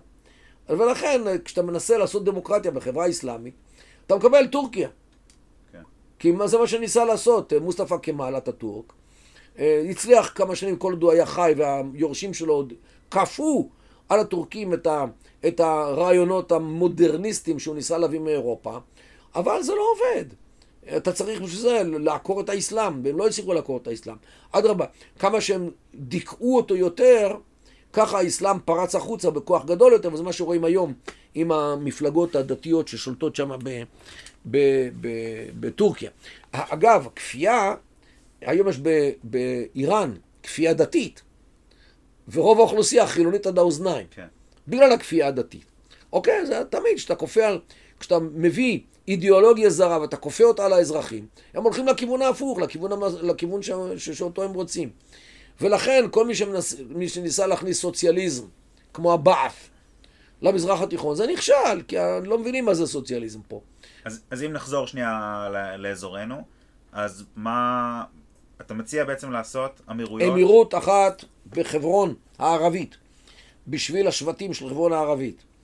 ג'אברי, קוואס, מנאצ'ה, תמימי, אבו סננה, ויש להם מנהיגות משלם, משלהם, יש להם בית משפט שבטי, הם יודעים יפה מאוד איך, להת... איך להתייחס אחד עם השני, איך לחיות אחד עם השני. אתה לא שומע אף פעם על התנגשויות בתוך חברון. איתם יש לנו, יש לנו, איתנו יש להם בעיה, אבל בתוך חברון אתה לא שומע על מלחמות פנימיות. אה, והרשות בחוץ יודעת אה, שהמקום שלה שם הוא בחוץ, הם לא רוצים אותה רשות. הם לא נזקקים לשירותים של הרשות, מבחינת אה, ניהול סכסוכים וכולי. אה, אה, עוד אמירות אחת ביריחו, בשביל שבט עריקאת, וגם להם יש מלך, קוראים לו סאיב עריקאת, ועוד אמירות אחת ברמאללה, בשביל הברגותי והבועין ו- וטוויל, השבטים הגדולים של רמאללה, ויש להם גם מלך, קוראים לו מרואן ברגותי, והוא בכלא. אפשר להוציא אותו מבחינתי ולהעביר אותו לאמירות רמאללה, שישלוט שם, אין לי בעיה עם זה. שחררנו אנשים גרועים יותר בעבר. אה, עוד אמירות בשכם, בשביל השבטים של שכם, מסרי, טוקן ושקעה, ועוד אמירות אחת בשביל אה, כרמי בטול כרם, ועוד אחת בקלקיליה ועוד אחת בג'נין, כשישראל נשארת לעולם במרחב הכפרי, שמאזרחת לתוך ישראל כעשרה אחוז מתושבי יהודה ושומרון הכפריים, ש, שהם לא, ש... הכפר. לא שייכים לחמולה מסוימת? לא, הם, הם חמולות אחרות, אבל חמולות קטנות, קטנות, כפריות, אוקיי. כמו הגליל. יחיו אותנו כמו, כמו ערביי הגליל. 90% מהערבים ביהודה ושומרון משתחררים משלטון ישראלי באמירויות הללו. ישראל אה, באה להסכמים עם כל אחת מהאמירויות בנפרד. אם הם רוצים לעשות פדרציה, שיעשו פדרציה, אין לי בעיה, כל עוד אין להם רצף טריטוריאלי, כדי שלא יהפוך לרצף טרוריסטי. זה כמובן בנוסף למדינת עזה, שישראל מכירה בה כמדינה, מכיוון שהיא מדינה בפועל החל מיוני 2007, מאז שחמאס השתלטו עליה בדם ואש. זה הסיפור. אה, היות שאין עם פלסטיני, אפשר ללכת אל תוכנית האמירויות, שהיא הדבר היחיד שעובד במזרח התיכון, כמו האמירויות במפרץ. מדינה היא כושלת, אמירות מצליחה. כי האמירות בנויה על הסוציולוגיה המקומית ולא על חלומות שמיובאים מהמערב בדבר קיומם של עמים לא קיימים. אוקיי, אז, אז סך הכל שמונה אמירויות שמונה אמירויות. אה, עם, עם, ללא רצף טריטוריאלי. בדיוק כמו שאין רצף טריטוריאלי בין סוריה ומצרים. אוקיי. אתה, אומר- אתה אומר גם שאם אם היה, אם לא היו כוחות שמנסים לשמר את המצב הקיים, גם מדינות כמו אה, עיראק, סוריה וירדן היו הופכות להיות אמירויות. אמירויות בעצמם באופן טבעי. היו מתפרקות, וזה, וזה המצב הטבעי והנכון. וזה גם מה שהיה קורה בשטחים, והסיבה שזה לא קורה כרגע זה כסף. הכסף ש... לא, ש- הסיבה שזה לא קורה כרגע זה שהאיחוד האירופאי וגם האמריקאים וגם חלק מהישראלים שאינם מבינים את ימינם משמאלם, ממשיכים להנשים את הגוף המת הזה ששמו רשות פלסטינית. כן.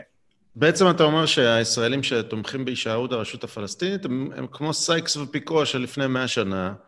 הם אה, מכתיבים מלמעלה, עושים nation building מלמעלה, כמו כל הביקורות שיש לנו על מה שהאמריקאים עושים ומה שהבריטים היו עושים. אה, לגמרי. ואנחנו- קולוניאליסטים. קולוניאליסטים, אוקיי. אז, אז בואו בכל זאת נאתגר את התוכנית. למה שהם יוותרו על ירושלים? הרי ירושלים זה המקום השלישי בקדושתו לאסלאם, ואל-אקצא, והם מדברים תמיד על אל-אקצא. זה, זה מגיע ממאות ואלפי שנים אה, בהיסטוריה, לא? אז כן, אתה צודק בהחלט, ויש פה בהחלט בעיה, אבל הבעיה היא לא מול הפלסטינים. הבעיה היא מול כל העולם הערבי והאסלאמי, שאומנם תומך בטענה או בדרישה של הפלסטינים לקבל את ירושלים כבירה, מכיוון שזה דרך כדי להוציא אותם מישראל. אבל אותו עולם ערבי ואיסלאמי לא הקים לפלסטינים מדינה אה, ביהודה ושומרון ובירתה ירושלים, כל עוד ישראל לא הייתה שם. אף אחד לא דיבר על זה, אף אחד לא דרש את זה. כן, הירדנים, למה הירדנים לא נתנו להם מדינה? רק כשזה תחת יד, ידם של יהודים, פתאום אה, חי וקיים, כן? צריך לתת להם מדינה ולתת להם את ירושלים כבירה. אני... מה קרה? אוקיי, רגע, כאן... אז, אז, אז בעצם ת, תענה על זה, אבל אני אומר, לפי התוכנית שלך זה נשמע כאילו בסוף זה כן סכסוך טריטוריאלי. אוקיי? יש לא. בתים וזה, ו- אבל, אבל יש לו נדבך, זה סכסוך דתי, כאילו, יש פה נדבך דתי מאוד מאוד חשוב, ואני אשמח. הסכסוך בבסיסו הוא סכסוך דתי בין היהדות ובין האסלאם. מכיוון שעל פי האסלאם, ליהד... היהדות היא דין באטל, דת בטלה, אין לה שום, אה, אה, כן, שום ולידיות, שום אה, תוקף. אגב, גם הנצרות, כי האסלאם בנושא הזה לקח את תיאוריית ההחלפה הנוצרית צעד אחד קדימה. הרי הנצרות בראיית עצמה באה לעולם להחליף את היהדות ולרשת אותה. האסלאם על פי, על פי דעת עצמו בא לעולם בשביל להחליף את היהדות ואת הנצרות ולקבל לעצמו את כל מה שהיה כל פעם, אי פעם יהודי או נוצרי. לכן אברהם ויצחק ויעקב ודוד ושלמה וגם ישו וגם יוחנן, כולם היו מוסלמים על פי האסלאם, כי הם האמינו באל אחד, ומי שמאמין באל אחד, אז הוא מן הטעם מוסלמי, כי היהדות והנצרות דתות שבטלו מן העולם. ולכן, היהודי והנוצרי, אה, היות שהם לא מאמינים במוחמד, הם לא בסדר, ולכן עונשם הוא לחיות תחת שלטון האסלאם כאהל דימה, כבני חסות. אין ליהודי ולנוצרי שום זכות לארץ, למדינה, לריבונות ולשום אה, אה, סימן אחר של, אה, של עצמאות, אלא הוא חייב לחיות בתנאים שהאסלאם קבע לו בדיני הזימה. למשל, יהודי ונוצרי לא יכולים לרכוב על סוס, רק על חמור, כדי לבזות אותם. יהודים ונוצרים צריכים לשלם ג'יזיה, זאת אומרת מס גולגולת. כשהם מושפלים, זאת אומרת זוחלים על האדמה, לקבל בעיטה. יהודי ונוצרי אין להם זכות לריבונות ולמדינה, צריכים לחיות תחת כנפי האסלאם, ועוד כל מיני דברים, כמו למשל, יהודי ונוצרי לא יכולים ללכת על המדרכה היבשה והנקייה, אלא צריכים ללכת בתעלת הביוב, ברחוב, כן, אז לא היה ביוב מתחת לאדמה, אה, אם אין מקום גם למוסלמים על המדרכה. זאת אומרת, כל מיני דינים והלכות שנועדו לבזות, להשפיל את היהודי ואת הנוצרים, וככה צריכים לחיות תחת כנפי האסלאם. זה ההלכה האסלאמית, זה הדת האסלאמית. פתאום באים היהודים, לא, פתאום באים הנוצרים ונותנים ליהודים את ארץ ישראל, את פלסטין. למה מה? מה זה שלהם? זה הרי ארץ אסלאמית, הייתה בשלטון של העות'מאנים 400 שנה, וקודם כל מכם הממלוכים והסלג'וקים וכל מיני מוסלמים אחרים מאז שנת 638 לספירה, או 37, מאז שהארץ התחילה להיכבש, זה ארץ אסלאמית. וארץ, על פי האסלאם, יש לה רק כרטיס כניסה, אין לה כרטיס יציאה לאסלאם. ולכן, מה זה הכיבוש הבריטי והצרפתי במלחמת העולם הראשונה, ולאחר מכן אה, הבטח, אה, הבטחת בלפור? מה פתאום, מה זה שייך לבלפור? זה, זה של אמא שלו, זה של אבא שלו. מה, זה, מי נתן להם את זה? איך הוא יכול לתת את זה ליהודים? זה הרי לא שלו. ולאחר מכן החלטת סן רמו. כן, שהחבר הלאומי מחליט לתת ליהודים את ארץ ישראל. מה הדבר הזה? מה, זה של היפנים? זה של הרוסים? למה מה? ממתי זה שלהם? זה לא חוקי ולא, ולא, ולא לגיטימי בכלל, על פי האסלאם. אז, אז הסכסוך הוא באמת סכסוך דתי. ודאי, בבסיסו הוא דתי. ו- ולה, ועכשיו היהודים מקימים מדינה, ממתי ליהודים יש זכות למדינה? ולאחר מכן הם כובשים את ירושלים ב-67, ומתחילים, מתחילים, אה, כן, גם פעילות בהר הבית, והרב גורן והרב שאר יישוב כהן, הרב של חיפה, רוצים להקים שם בית כנסת באל-אקצא. זאת אומרת שהיהדות חוזרת לחיים אחרי שהיא בוטלה על ידי האסלאם לפני 1400 שנה. וזה בעצם המהות של שיבת ציון והקמת המדינה וכיבוש ירושלים והפעילות בהר הבית בעיני מוסלמים. זה קוצים בעיניים שלהם מכיוון שהמשמעות של כל מדינת ישראל ומה שקורה פה במאה השנה האחרונות זה אתגר תיאולוגי לאסלאם שבא לעולם בשביל לבטל את היהדות ול, ול, ול, ול, ולקנסל אותה ול, ולזרוק אותה לעזאזל. ופתאום היהדות חוזרת, חוזרת בצורת מדינה, חוזרת בצורת עם, חוזרת בצורת צבא ומשטרה והכול. ולכן, היהודית כמובן, והדבר הזה לכן בשבילם זה אתגר תיאולוגי שהם לא מסוגלים להתמודד איתו. זה עוד לפני שזה בעיה טריטוריאלית או בעיה לאומית או בעיה משפטית או פוליטית או כל בעיה אחרת. ולכן זה הסיפור. הסיפור של ירושלים הוא סיפור תיאולוגי. והפלסטינים בעניין הזה, אם הם יוותרו לישראל על, על, על ירושלים, הם יחשבו על ידי העולם האסלאמי כבוגדים שהשאירו בידי היהודים את ירושלים. כל עוד ירושלים הייתה תחת ידיים ירדניות, אז uh, לא היה לה שום בעיה, אין, בעיה, אין בעיה כזו, לא נוצרת בעיה. לכן לא צריך להקים מדינה פלסטינית. אבל עכשיו, כשהציונים כבשו את ירושלים, והדרך היחידה שהעולם מקבל זה להקים מדינה פלסטינית, אז יאללה, שתקום מדינה פלסטינית, העיקר להוציא את ירושלים מתחומי מדינת ישראל. זה הסיפור. השאלה אם אנחנו מוכנים לוותר על הדת שלנו, על העצמאות שלנו, על עיר הבירה שלנו, כי הרי היא הייתה עיר בירה שלנו כבר לפני שלושת אלפים שנה, כשאבותיהם של המוסלמים עדיין שתו יין, קברו בנות בחיים, ועבדו אלילים ואלילות, כי הם היו עדיין פגאני לפני האסלאם. אז למה אנחנו צריכים לתת להם את ירושלים? למה מה? בשביל מה? כיוון שהם לא מסוגלים לראות את היהדות שהיא חוזרת לחיים? בגלל שיש להם בעיה תיאולוגית עם הדבר הזה? שיתמודדו עם הבעיה התיאולוגית. אנחנו התמודדנו עם הבעיה הזאת 1900 שנה. הפכנו את הדת היהודית מדת של בית מקדש לדת של בית מדרש. התמודדנו ושרדנו ונשארנו נאמנים לארץ, נאמנים לירושלים, התפללנו לכיוון ירושלים, לא שינינו את הכיוון, למרות שירושלים הייתה בתיאוריה. הייתה מעבר להרי החושך, שאי אפשר היה להגיע אליה. אוקיי, אז שיתמודדו גם הם עם התיאולוגיה הבעייתית שלהם, ושיעזבו אותנו ממנוחה, ויש להם עיר קדושה, קוראים לה מכה. רוצים גם מדינה, אין לי בעיה עם הדבר הזה. ירושלים לא שייכת להם. כל, כל קידוש ירושלים לאסלאם היה חמישים שנה אחרי שמוחמד מת, אה, בגלל מרד שהיה במכה, מרד של אדם בשם עבדאללה בן הזובייר, שמנע מהם להגיע לחאג' למכה, אה, בגלל כל מיני סיבות שקשורות לסכסוכים אישיים וסכסוכים עדתיים, וסגר להם את הדרכים. אז בני האזור הזה, המוסלמים ששלטו אז בדמשק, בני אומיה, חיפשו מקום...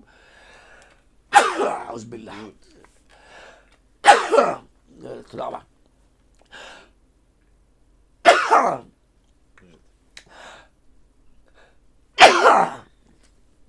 עוז בללה מן השייטן הרג'ים. כן, אני מבקש אה, אה, חיסיון באללה מפני השטן הארור, זה שגורם לאדם את העיתוש, על פי האמונה האסלאמית. אוקיי?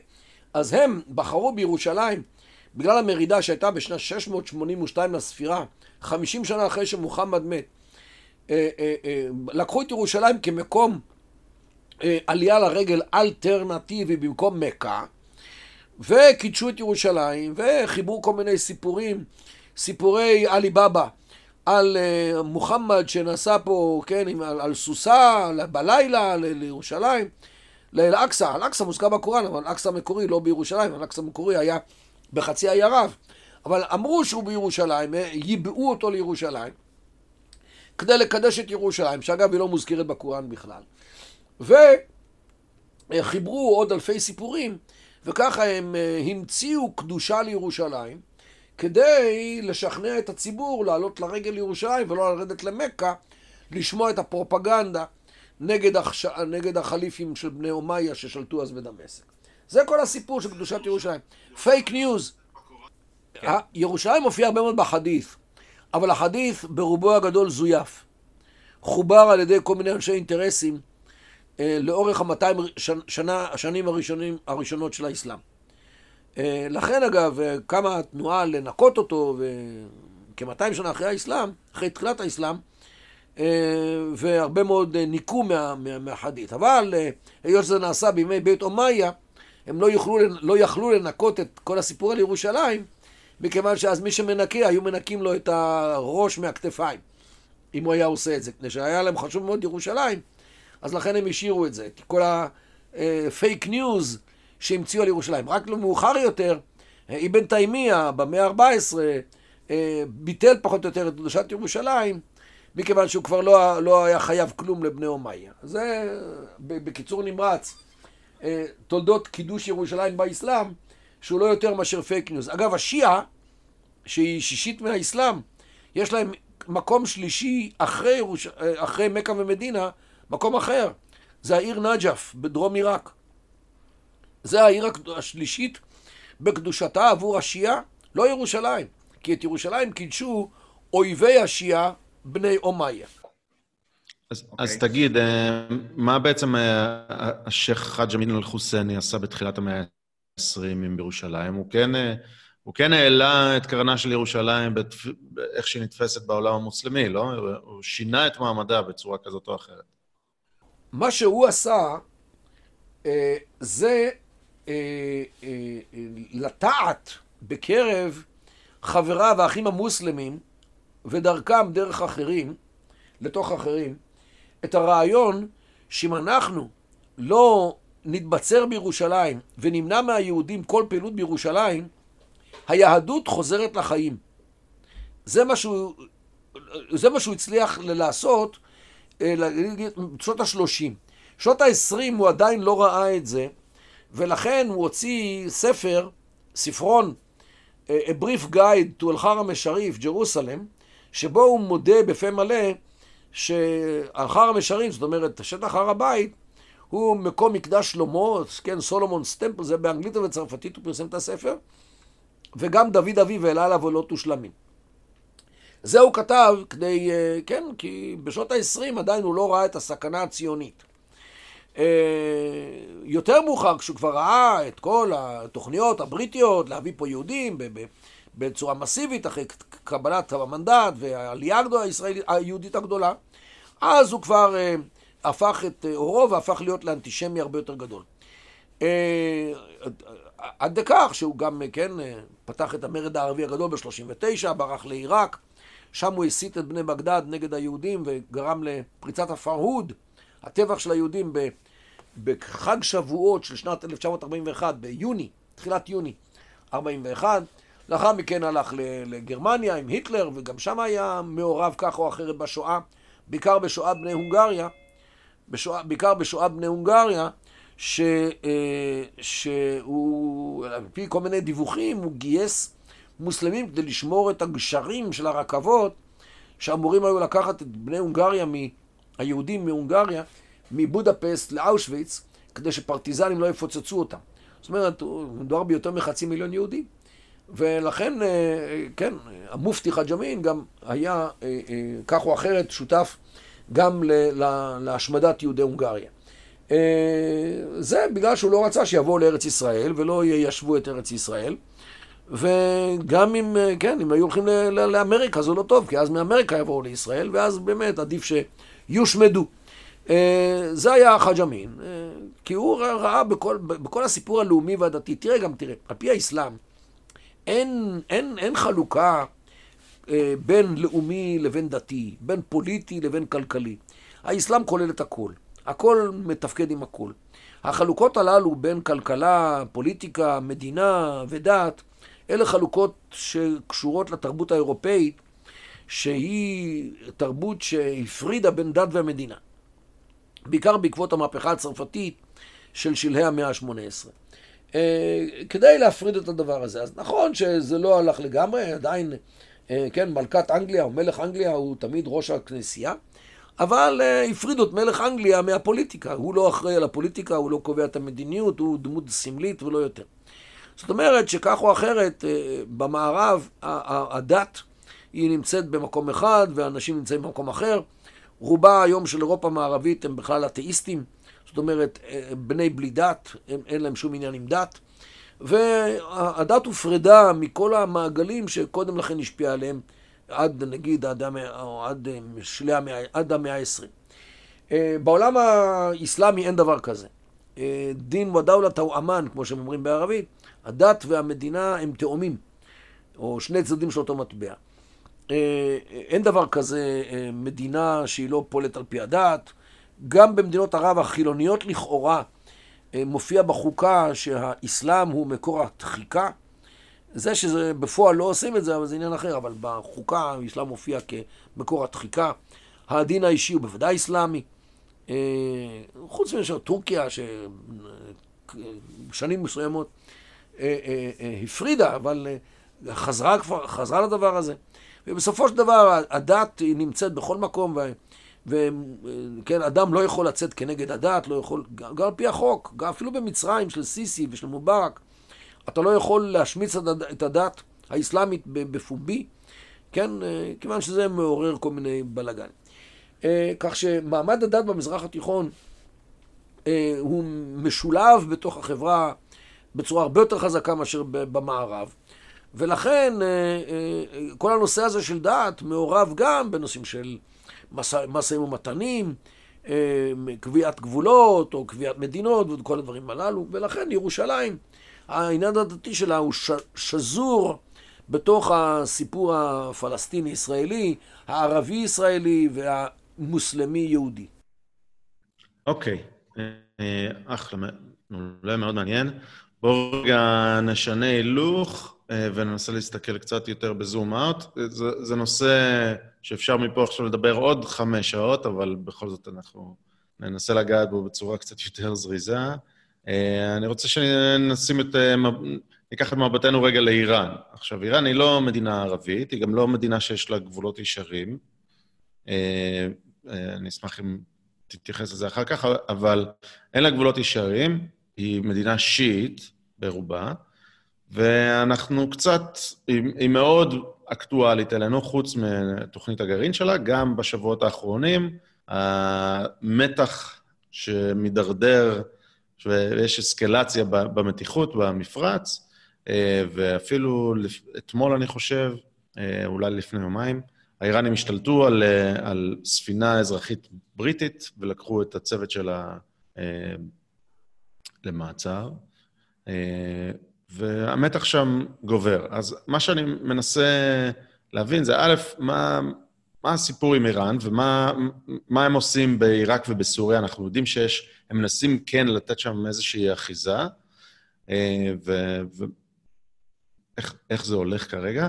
ו- ואיך אתה רואה את הלחץ שטראמפ מנסה להפעיל על איראן, אה, כולל היציאה מהסכם הגרעין, אה, וכל המתיחות הנוכחית שזה יוצר. אנחנו, אנחנו צריכים לחשוש ממלחמה, או, או שאנחנו בדרך הנכונה? איך, איך זה נראה לך?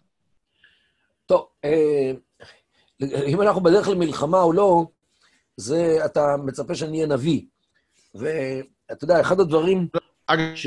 אגב, לא בדרך למלחמה. לא, אה, לא, לא, לא שאלתי אם אנחנו בדרך למלחמה, האם, האם צריך לחשוש בכלל ממלחמה? יש, אה, יש איזושהי הפחדה כזאת שקורית כל הזמן בעולם המערבי, בישראל, אני גם בארצות הברית, אנשים מפחידים פה ממלחמה מאיראן כאילו שמדובר ב... אתה יודע, ב... בברית המועצות של שנות ה-70. הדוגמה הטובה, שבסופו של דבר לא הייתה מלחמה בין ברית המועצות הברית. דיברו, דיברו, דיברו, דיברו, דיברו, דיברו, עד שברית המועצות קרסה. אה, אוקיי. אז היום יש סוריה, היום יש רוסיה, אוקיי? שזה, שהיא לא פחות בעייתית, אבל אה, בסדר. תראה, לגבי, לגבי אה, איראן, צריך להבין את הראש של החבר'ה הללו. האיראנים זה לא, זה לא עם אחד, אין עם איראני. או יש אזרחים איראנים. אבל גם איראן היא מדינה שיש בה, נגיד, קבוצה של פרסים שמנהיגה אותה, שבסביבות ה-50-60 אחוז, ועוד הרבה מאוד קבוצות אחרות, כמו אזרים, כורדים, אה, בלוצ'ים, אה, אה, ערבים, טורקמנים, קשקאים, לורים, ועוד כל מיני קבוצות שמסתובבות, שקיימות שם. שלא הפכו לעם, כי הם לא מתחתנים אחד עם השני, כל אחד ממשיך לדבר בשפה שלו ודבק לאזור שלו. נכון, המדינה היא מדינה פחות או יותר אה, מאוחדת, אבל היא, יש, בה, יש בה מרידות פנימיות. הבלוצ'ים נאבקים לעצמאות, גם הערבים נאבקים. יש כל מיני פעולות מדי פעם נגד השלטון המרכזי. גם הכורדים לא שקטים, כאשר הבלוצ'ים והכורדים הם בכלל סונים, הם בכלל לא שיעים. כך שבעניין הזה, גם איראן היא איזושהי מדינה מלאכותית שיצרו רוסיה ובריטניה, ו... וגם שם יש בעיות יסוד אה, קשות בגלל הדבר הזה של שליטת קבוצה אחת בקבוצות אחרות, ועד כמה המדינה כמסגרת נתפסת כלגיטימית.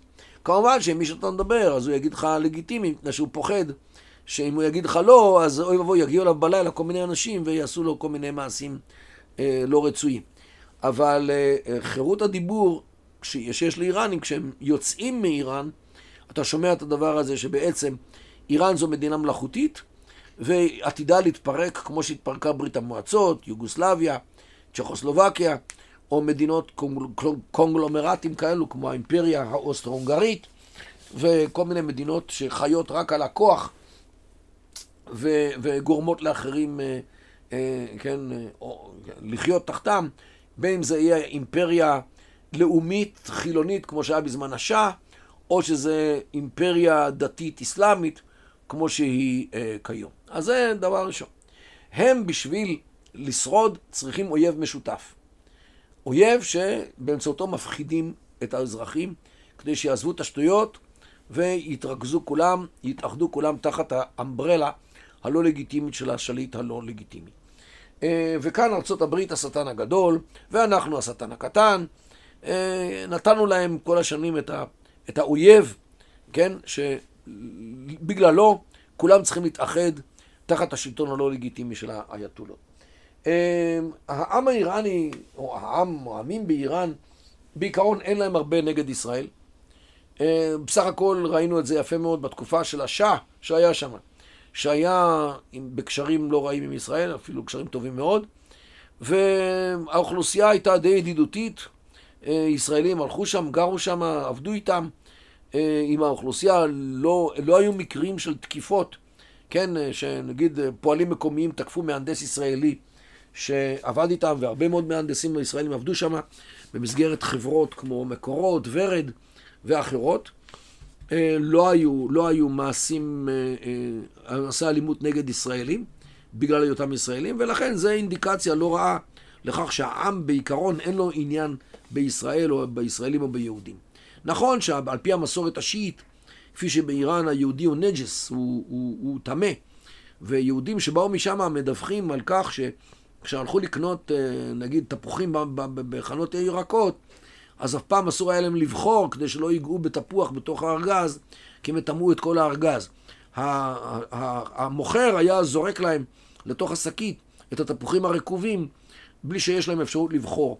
זה, זה מה שיהודים שחיו באיראן מדווחים, כיוון שהאיראנים, או השיעים, ראו בהם אה, אה, טמאים. אבל אה, מכאן ועד לפגוע בישראלים שבאו לשם בשביל לבנות גשרים וכולי, הייתה, הייתה, היה מרחק רב. אמ, המשטר האייתולות הזה, לדעתי, אם אני ככה קורא לעומק את מה שהם כותבים, הם בנויים על שנאת האחרים ועל הפיכת האחרים לאויבים. אה, זה לא רק רטוריקה, זה גם מעשים, מכיוון שיש להם גם אידיאולוגיה של, של הפצת המהפכה. הם עושים את זה בתימן, הם עושים את זה בלבנון, עושים את זה בעיראק, בסוריה וגם בעזה, בדרכם. אה, באמצעות אה, השפעה על מה שקורה שם, וניסיון אחרי ההשפעה הצבאית וה, והכספית, גם להכניס את, ה, את העניינים הדתיים שלהם, וראינו את זה יפה מאוד בעזה, איך הם משכנעים אה, גברות לקרוא לילדים שלהם עלי וחוסיין וחסן, ולבנות פאטמה וזיינב, שאלה שמות שיעים יותר מאשר סונים. זאת אומרת, ראינו גם את החדירה הזאת, שלא לדבר על החדירה בלבנון, שהם הפכו את, את חיזבאללה לבעצם בעל הבית על המדינה, ובעצם אה, לבנון היא בדרך להפוך לגרורה איראנית פר אקסלנס, אם העולם לא יעמוד כנגד הדבר הזה, כולל ישראל. אה, הם, אה, כדי למנוע התערבות בעניינים הפרטיים, פיתחו, מפתחים נשק גרעיני, כדי שהם למדו שמדינה שיש לה נשק גרעיני, אז מפחדים ממנה, ומדינה שמוותרת על הנשק הגרעיני, לא פוחדים ממנה, ויש להם שתי דוגמאות יפות. האחת היא לוב, שוויתרה על הפרויקט הגרעיני שלה בשנות התשעים, ומה שאפשר למערב אה, לרסק את שלטונו של אה, קדאפי בלי פחד. המקרה השני היה אוקראינה, שוויתרה על הנשק הגרעיני שמגיע היה לה לקבל אותו אחר התפרקותה של ברית המועצות.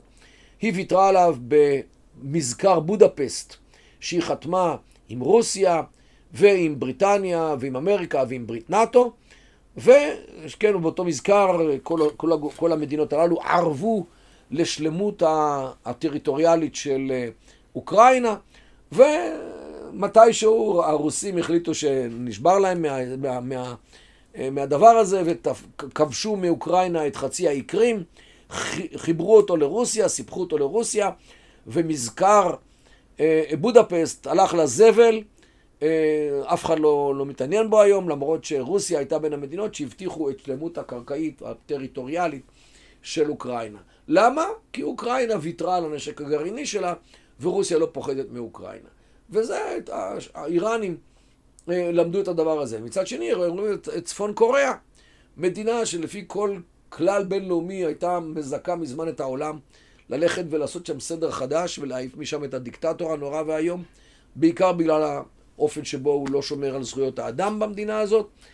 אה, ובכל זאת, למרות אה, אה, אה, האופן שבו המדינה הזאת מתנהלת, המדינה הזאת ממשיכה לשלוט שם, כן, והדיקטטור ממשיך, הוא ואביו וסבו, רק בגלל זה שיש להם נשק גרעיני, אה, והעולם פוחד מהם.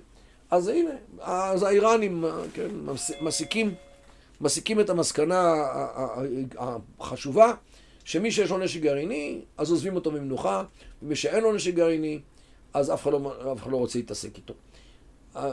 מי שאין לו, כן, הוא גורר מכות, ומי שיש לו, אנשים לא מתעסקים איתו. זה הסיפור. ולכן הם רוצים נשק גרעיני, כדי שיוכלו גם להגן על עצמם, אבל גם להמשיך ולהרוס מדינות בעולם, כדי להשתלט עליהם, בלי שאף אחד יכול לעשות להם כלום בגלל הנשק הגרעיני. זה המסוכנות של הנשק. כי נשק גרעיני, כשהוא לעצמו, הוא לא מהווה סכנה.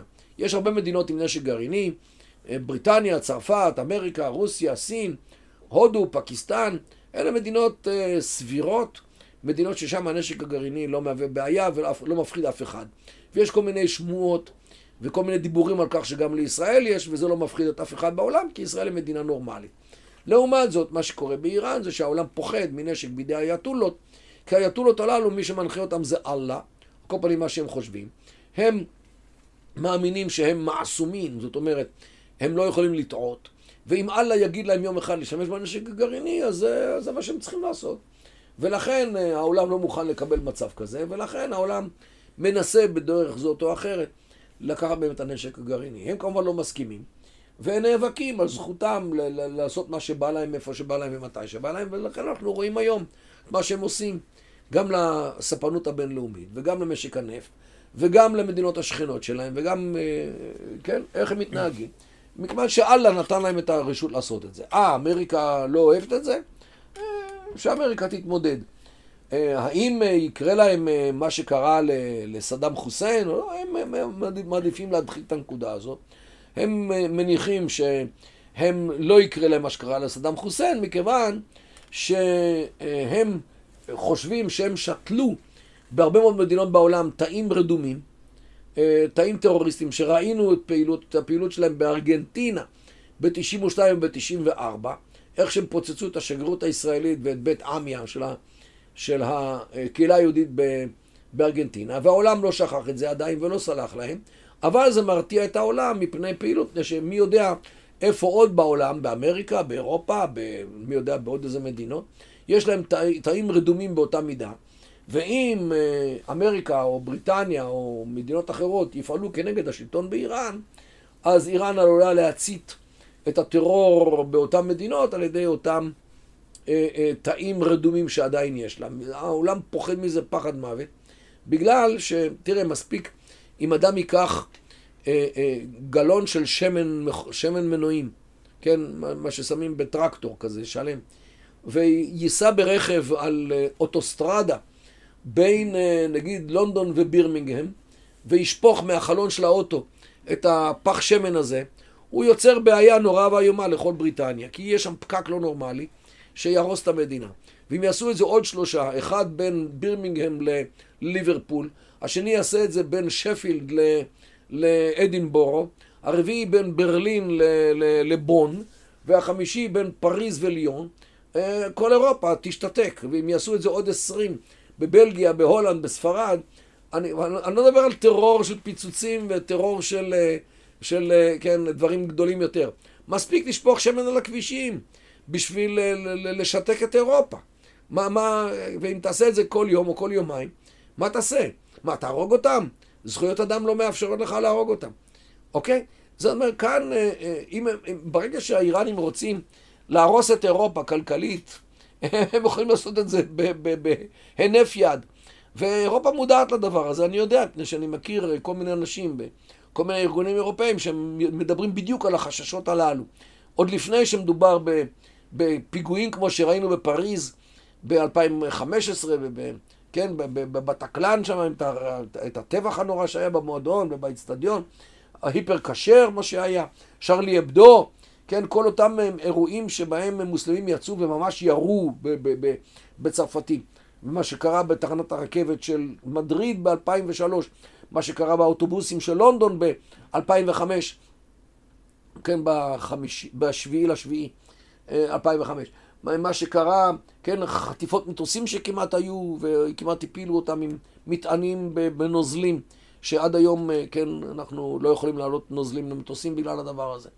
אה, חסר 11 בספטמבר, העולם לא שכח את הדברים הללו. כשהמוסלמים רוצים להרוס מדינה, מה שקרה בבלי, באינדונזיה ומה שקורה במקומות אחרים, חסר אה, פיגועי טרור. זאת אומרת שהעולם אה, אה, יודע שאם המוסלמים יצאו מגדרם בגלל מה שאמריקה ואו בריטניה ואו האחרים יעשו לאיראן, אז, או ההסתה שלהם, אז בהחלט המערב עלול לשלם, מס, כן, לשלם תשלום ש, שעלול להביא כל מיני פוליטיקאים אל קץ חייהם הפוליטיים. אז, אז בעצם אתה אומר שהסיבה שה, בעצם, האנד גול, המטרה הסופית של איראן, היא נובעת ממקור שהוא, שהוא גם דתי. דתי, כדי להשליט את האסלאם השיעי על כל העולם, כדי להשתלט על המקומות הקדושים במכה ומדינה, שלקחו מהשיעים בבלי צדק, שסילקו משם את עלי בן אבי טלב, החליף הרביעי שהמייסד השיעה, ובראייתם העולם הוא שיעי. אם, אם כך, מה, מה זה שונה מפקיסטן, שפקיסטן היא גם מדינה שברובה אסלאמית, ולהם יש נשק גרעיני? אני לא זוכר שמנהיגים פקיסטנים דיברו על להשתלט על העולם, ולהרוס מדינות כמו להרוס מדינת ישראל, ולא מדברים בצורה כזאת. אבל, אבל למה? הרי הדת היא גם אסלאמית. מה, מה הסיבה שזה שונה? עדיין, ההנחה היא שפקיסטן רכשה או יצרה או השיגה נשק גרעיני כדי לעמוד נגד הודו, נכון. ולא נגד אף אחד אחר. Mm-hmm. אז אה, בסדר, כל עוד המדינה אה, היא מדינה סבירה. תשמע, אם הפשטונים שישתלטו על פקיסטן כמו שלטו על אפגניסטן וייצאו משם טרור לכל העולם, אז, אז פקיסטן תקבל יחס כמו שאפגניסטן קיבלה. אבל כל עוד פקיסטן נשלטת על ידי קבוצה שאפשר לדבר איתה ואפשר לבוא איתה בהסכמים וגם יבצעו אותם, אולי לא את כולם, אבל uh, את רובם, אז אתה מנסה, כן, לעבוד יחד איתם ולא נגדם. Uh, אפגניסטן, תחת שלטון הטליבן, uh, הייתה שלטון שאי אפשר היה לעבוד איתו יותר, בגלל כל היצ... הטרור שהוא ייצא, ואל-קאעידה וכל הדברים הללו.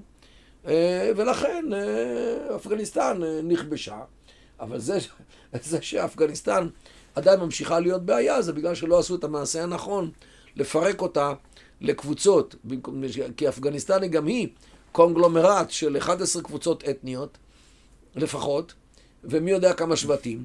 צריך היה מזמן לפרק אותה כדי uh, להפוך כל אחת מהן לישות אחת הומוגנית שיכולה לתפקד במקום, uh, במקום מדינה, uh, כן, כושלת שלא יכולה לתפקד. אוקיי, okay. אז, אז בעצם אתה אומר, הסיבה שהפקיסטנים לא... הסיבה שיש להם נשק גרעיני זה להתמודד עם הודו. אין להם שאיפות, אה, שאיפות גלובליות. לממש, לממש את האסלאם כמו, ש, כמו שיש לאיראנים? השאיפות הסוניות להגמוניה בינלאומית הן מתרכזות בארגון כמו דאעש, שהמטבעות שלו באמת הראו את כל העולם, אה, וכאלה אה, קבוצות, קטנות מאוד, קיצוניות מאוד, שעיקר הזעם שלהם מופנה כנגד רוב המוסלמים, הסונים האחרים, שלא שותפים לאספירציות שלהם. ולכן גם רוב החללים של דאעש היו מוסלמים. אה, אה, ולכן המלחמה שלהם זה דבר ראשון נגד האסלאם הסוני, שברובו הוא לא מהפכני והוא לא רוצה להשתלט על כל העולם, אולי חולם על זה ומדבר על זה, חול, כן, בתפילות והכל, אבל בחיים הממשיים, שם אנחנו לא רואים את הדברים הללו. השלטון האיראני, הוא כן מדבר על הדבר הזה, וזה, וזה ההבדל. הגרסה השיעית של השלטון האיראני היא גרסה מהפכנית. היא גרסה שרואה את ההשתלטות ואת ההתפשטות, יצוא המהפכה. הם, הם קוראים לזה יצוא המהפכה. Mm-hmm. מה זה יצוא המהפכה? יצוא המהפכה זה להביא את האסלאם השיעי בגרסה האיראנית שלו, או בגרסה השנים עשרית שלו, כפי שזה נקרא, לכל מדינה בעולם. מדינה סונית בוודאי, מדינה נוצרית בוודאי ובוודאי, מדינה יהודית הרבה יותר בטוח. זאת אומרת, אה, אה, דווקא השלטון האיראני, בגלל, בגלל האג'נדה המהפכנית שלו, נשק גרעיני בידיו אה, מסוכן הרבה יותר. אם היה לו אג'נדה אחרית ימימית כזאת, כן, בימות המשיח, בסדר, כולם יהיו מוסלמים, כמו שזה בשאר חלקי האסלאם, הייתי חי עם זה. עד שמשיח יבוא, אנחנו חיים. זאת אומרת, זה, זה בגלל שהם, בשיעה זה פשוט המיינסטרים? בשיעה... לא בשיעה. בשיעה, כפי, השנים עשרית, כפי שהיא היום באיראן. באיראן ספציפית. כי יש הרבה מאוד שיעים שהם לא שותפים לדבר הזה. Okay. אוקיי. אגב, גם באיראן יש כאלה שלא לא, לא שותפים, אבל הם שותקים. אה, תראה, גם השיעה ב- בלבנון, אה, כאילו חיזבאללה, שהוא כן אה, מאמין כמו השיעה במה שהשיעה של איראן מאמינה, mm-hmm. הוא גם כן, הוא לא הכל. יש שם אחרים בלבנון, שהם לא אה, חלק מהאג'נדה של, אה, של חיזבאללה. הם לא חושבים שצריך להשתלט ולא צריך להשמיד את ישראל ולא צריך להשתלט על היהודים mm-hmm. וכל הדברים האלה. בסדר, הם, נכון, הם גם די כאלה שוחרי שלום, הם לא, לא, לא אלימים ולא חמושים, אז היכולת שלהם להשפיע על חיזבאללה היא לא גדולה. אמ, כאן אבל צריך להבין, חלק מהסיפור האיראני הוא גם הסיפור הסעודי. זאת אומרת, יש להם סכסוך ארוך שנים עם סעודיה. זה לא רק על ההגמוניה במפרץ, זה לא רק על הנפט, זה לא רק על זה, אלא זה גם הסכסוך הסוני-שיעי. שסעודיה היא מדינה סונית והאבית, הווהאבי, הווהאביה זה, זה, הייתי אומר, אה, אה, חרדי, כן, אה, במרכאות. סונה קיצונית מאוד, עם פרשנות מאוד קיצונית, כשמצד שני יש לך שיעה מאוד מאוד קיצונית, כפי שהיא בשיעה השנים עשרית של, של חומני. אה, אז זה דבר ראשון, שני, שני, שתי גרסאות אה, הפוכות לחלוטין של האסלאם, ועל פי הווהביה, השיעה היא סוג של כפירה בכלל. הם, הם, מחוץ, הם רואים בהם כן. לא מוסלמים. לא מוסלמים. מה שגורם למשל לדיכוי די, די קשה של המיעוט השיעי בתוך סעודיה שנמצא במזרח המדינה, זה שמתחת לרגליים שלו נמצא הנפט. אז הוא די מדוכא. בכל מקרה, אז זה גם כן חלק מהרקע ההיסטורי הדתי בין, אה, בין לאיבה, ולכן גם המתח בין, בין סעודיה לאיראן, כאשר יש עוד דבר שחשוב מאוד לזכור, זה רקע היסטורי.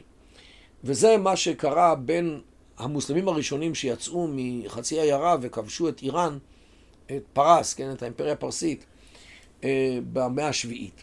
הם נפלו לידיהם מיליונים של פרסים, אה, כופרי, כופרים עובדי אלילים, ש... אבל היה להם, הם היו פרופסורים. הפרסים באותם שנים הם היו גאוני עולם, מתמטיקה, אסטרונומיה, ידעו יפה מאוד על הכוכבים ועל ירח, ידעו לחשב מסלולים של, ה, של, ה, של הירח, אנחנו למדנו מהם mm-hmm. איך לעבר את השנה וכל הדברים הללו. אה, הם אבל הם היו מושחתים. למרות שהיו גאונים בגיאומטריה וסטריאומטריה ופיזיקה וכימיה והכול, הם היו מושחתים. הם ממלכה או אימפריה זקנה, שהאלכוהול שם זרם כמים, סיפור עם הבחורות היה נונסטופ, הם השתמשו בשכירי חרב, לא רצו להילחם, כל התופעות הידועות של, של ממלכה אה, אה, אה, זקנה, מסואבת. כן, שמע, מגילת אסתר מספרת על זה שהם היו שיכורים 180 יום, 80 ומעט יום. ובנות הימים הללו, עוד שבעה ימים המלך עשה לעבודה, והיא מצאה להראות את ושתי, כל ה... חינגות, הוללות ושכרות, אה, שאפיינה אותם, אז לא פלא שהם לא עמדו בפני הצבא הקטן יחסית של המוסלמים שבאו מחצי האי ערב. והם, המוסלמים, אה, גם כבשו אותם, אבל אה, כן, נפלו לידיהם עכשיו מיליונים של פרופסורים, כופרים, עובדי אלילים, מה עושים איתם? אז הם מכרו, מכרו אותם לעבדות, והם שיעבדו אותם כעבדים. אז מה זה מכרו אותם? היו לוקחים משפחה לשוק, מעמידים אותם לספסל כדי שכולם יראו, מפשיטים אותם כביום היוולדם, את האבא, את האימא, את הבנים, את הבנות, ומוכרים את האבא למשפחה אחת, את האימא למשפחה שנייה, את הבן למשפחה שלישית, את הבת למשפחה רביעית, וכך את כל המשפחה. נו, בשביל מה קנו אותם? את הגברים בשביל לעבוד, ואת הגברות בשביל... ברור למה לקחו אותם, אוקיי? הפכו אותם לשפחות מין. והפרסים, עד היום, לא שכחו לערבים. מה עשו להם? איך מכרו אותם לעבדות? ומה עשו להם בבתים לאחר מכן? להם ולנשים שלהם ול, ולבנות שלהם. איך ניצלו אותם ואיך שיעבדו אותם. אז מה עשו הפרסים? הם התאסלמו כדי להשתחרר מעבדות. כי מוסלמי לא יכול לשבת. אז הם הטילו עליהם כל מיני מיסים, כמו חראג', כדי ל, ל, שלא יוכלו לשלם. ולא יוכלו לשלם, אז הם צריכים להימכר כמשרת. נו, אז שלחו אותם מהדלת והכניסו אותם מהחלון. ואז הם נהיו, עברו לשיעה, כן, הם התחברו עם המורדים, מבני בית עבאס, שמרדו בבני אומיה ב-750. נו, אז הם מרדו והצליחו, ורק בשביל למצוא את עצמם נשחטים על ידי בני עבאס, אחרי שהם עזרו להם במרד. זאת אומרת, בני אומיה שחטו אותם קודם, עכשיו בית עבאס שוחטים אותם. נו, אז מה, אז הם לא יהיו נגד הערבים.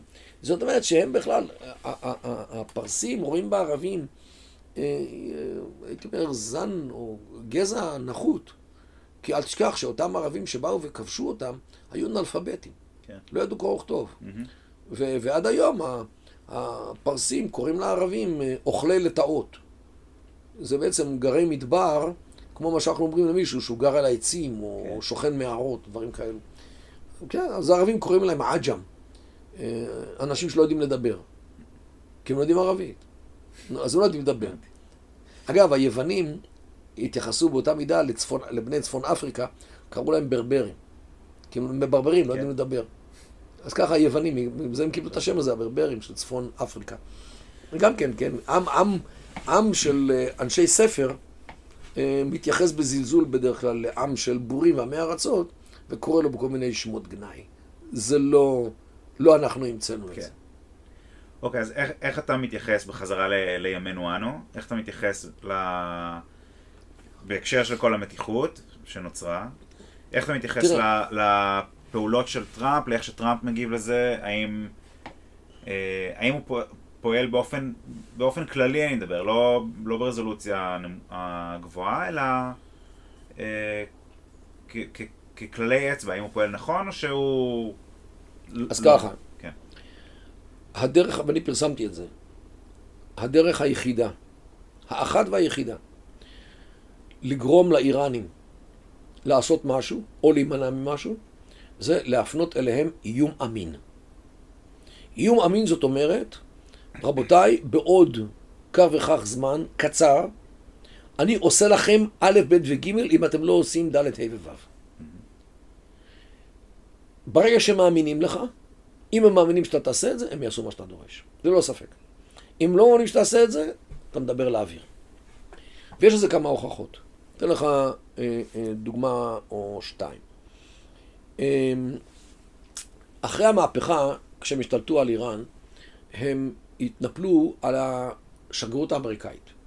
למרות שזה אסור על פי הדין הבינלאומי, כי השגרירות היא שטח אקס-טריטוריאלי, והם לקחו למאסר 51 או שניים אה, דיפלומטים אמריקאים. למרות שגם זה אסור. דיפלומט יכול להכריז עליו כאישיות בלתי רצויה והוא עוזב את המדינה תוך יום או יומיים. אתה לא יכול לאסור אותו, אתה לא יכול לשים אותו בכלא. למרות זאת הם החזיקו את הדיפלומטים האמריקאים, דיפלומטים אמריקאים, בכלא 444 יום. יותר משנה. אה, למה? למה הם החזיקו? מכיוון שהנשיא ג'ימי קרטר, שבזמנו זה קרה, אה, ביקש וביקש וביקש שישחררו, והם אמרו לא ולא ולא. ואז הגיע קמפיין הבחירות, ורייגן, הרפובליקני, אמר, השכם והערב, במהלך קמפיין הבחירות, שביום שהוא יגיע לבית הלבן, הדבר הראשון שהוא עושה זה הוא יטפל באיראנים. שאלו אותו מה זה אומר, הוא אומר, אתם כבר תדעו. הוא לא רצה להגיד. הם ראו בזה איום אמין. שברגע שהוא יפסע לתוך הבית הלבן, הוא יעשה משהו קשה מאוד, הוא לא, שהוא לא אמר מה, אבל פחדו. ולכן ברגע שעמד הנשיא רייגן במדשאת הבית הלבן, אחרי שנבחר, והרים את אצבעותיו, זוג אצבעותיו, בשבועה לקונסטיטוציה האמריקאית, שהוא יהיה נאמן לאמריקה, באותו רגע המטוס שנשא את אותם דיפלומטים אמריקאים עזב את התחום האווירי האיראני. לא שילמו להם כלום, לא נתנו להם כלום, לא הבטיחו להם כלום, כלום, אפס, נאדה, שום דבר. כן. פשוט שלחו את הדיפלומטים הללו החוצה למקום מבטחים. למה? כי זה היה איום אמין. Mm-hmm. הם האמינו שכשאדון אה, רייגן יגיע, לשלט... יגיע לבית הלבן, הוא יעשה משהו נורא ואיום נגדם. לא ידעו מה. אוקיי? זה דוגמה אחת. דוגמה שנייה, במלחמה שהייתה להם עם העיראקים, בין 80 ו-88. זו מלחמה קשה, מלחמה ששני הצדדים השתמשו בנשק כימי, ושני הצדדים הקיזו זה דמו של זה, כמיליון אנשים נהרגו במהלך המלחמה הזאת. ואז אה, האמריקאים באופן אה, לא מכוון הפילו מטוס אזרחי איראני, שטס מעל המפרץ, ובשוגג האמריקאים הפילו אותו. ומיד הודו בכך, התחייבו לפיצויים וכל הדברים הללו. האיראנים חששו שזה מעשה אמריקאי מכוון נגד איראן, ואמריקה נכנסת איתם למלחמה. המלחמה נגמרה באותו יום. בכניעה איראנית. ככה זה קרה? כניעה איראנית. אחרי הפלת המטוס האיראני. כי הם, הם, הם, הם פירשו את המעשה האמריקאי כאיתות אמריקאי לכך שאנחנו נכנסים למלחמה, mm-hmm. הפעם נגדכם, ואופס, במקרה נפל לכם מטוס. הם חששו מזה, מאוד, כי מול סדאם יכלו להתמודד. מול האמריקאים הם הבינו שהם יפסידו. כן. ולכן נכנעו. זו הדוגמה, אה, דוגמה שנייה. דוגמה שלישית יפה מאוד, היא ב-2003. ב-2003, אה, במרץ, אמריקה ועוד הרבה מדינות פלשו לעיראק, אה, כן, נגד סדאם, בגלל שהוא לא, לא חשף את הנשק גרעיני וכל הדברים האלה. אם היה או לא זה סיפור אחר. באותה שנה האיראנים הקפיאו את הפרויקט הגרעיני שלהם מיד אחרי הפלישה, כי הם פחדו שהם הבאים בתור. אז כדי לא לתת לאמריקאים אה, ולאחרים אה, סיבה לפלוש לאיראן ולהעיף אותם לעזאזל, הם הקפיאו את הפרויקט הגרעיני הצבאי שלהם. ו... אבל התחילו כל מיני דברים אחרים, כמו את ה-insurgency, כל המרידה בעיראק נגד השלטון, נגד, ה, נגד הכיבוש האמריקאי ואחרים. האמריקאים לאורך השנתיים, שלוש, לאחר מכן, 2003, 4, 5, 6, לתוך 6, היו להם אלפי הוכחות שהאיראנים מעורבים עד האוזניים בפעילות העיראקית נגד האמריקאים. הם תפסו נשק איראני חדש שהגיע מאיראן. הם תפסו תחמושת איראנית שיכלה להגיע רק מאיראן. הם תפסו יועצים, זאת אומרת אה, מדריכים, mm-hmm. איראנים בתוך עיראק. תפסו לוחמים איראנים. ותפסו כמובן עיראקים שהלכו לאיראן להתאמן וחזרו והודו בכך אחרי שתפסו. ולאמריקאים לא, היה, לאמריקאים היה כל המידע הדרוש כדי אה, להוציא כרטיס, לא כרטיס צהוב, אלא כרטיס אדום, כנגד איראן, אה, בגלל המעורבות של איראן במרידה העיראקית נגד האמריקאים. Mm-hmm. האמריקאים לא עשו כלום נגד איראן. ככל שעבר הזמן, האיראנים קיבלו יותר ויותר ביטחון, שהאמריקאים הפכו לנמר מנייר, וג'ורג' W. בוש, הנשיא, לא יעשה להם כלום. ולכן ב-2006 הם חידשו את הפרויקט הגרעיני הצבאי שלהם. הנה לך דוגמה שלישית, כאשר הם חשים באיום אמיתי, איום אמין, הם עושים מה שהעולם מצפה מהם. ברגע שהאיום האמין נעלם, הם עושים את מה שהם רוצים. אה, מה שקורה היום, זה הם עדיין לא שמעו איום אמין. למשל, אם אני הייתי עכשיו הנשיא טראמפ, הייתי מתאם עם תרזה מיי את הדבר הבא.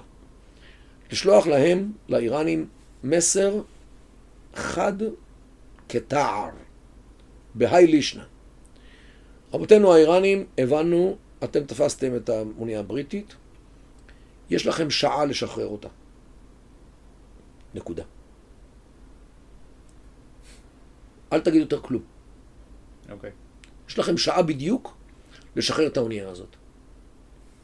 אל תגיד כלום. אני יותר מבטוח שהאונייה הזאת תוך דקה תעזוב את איראן.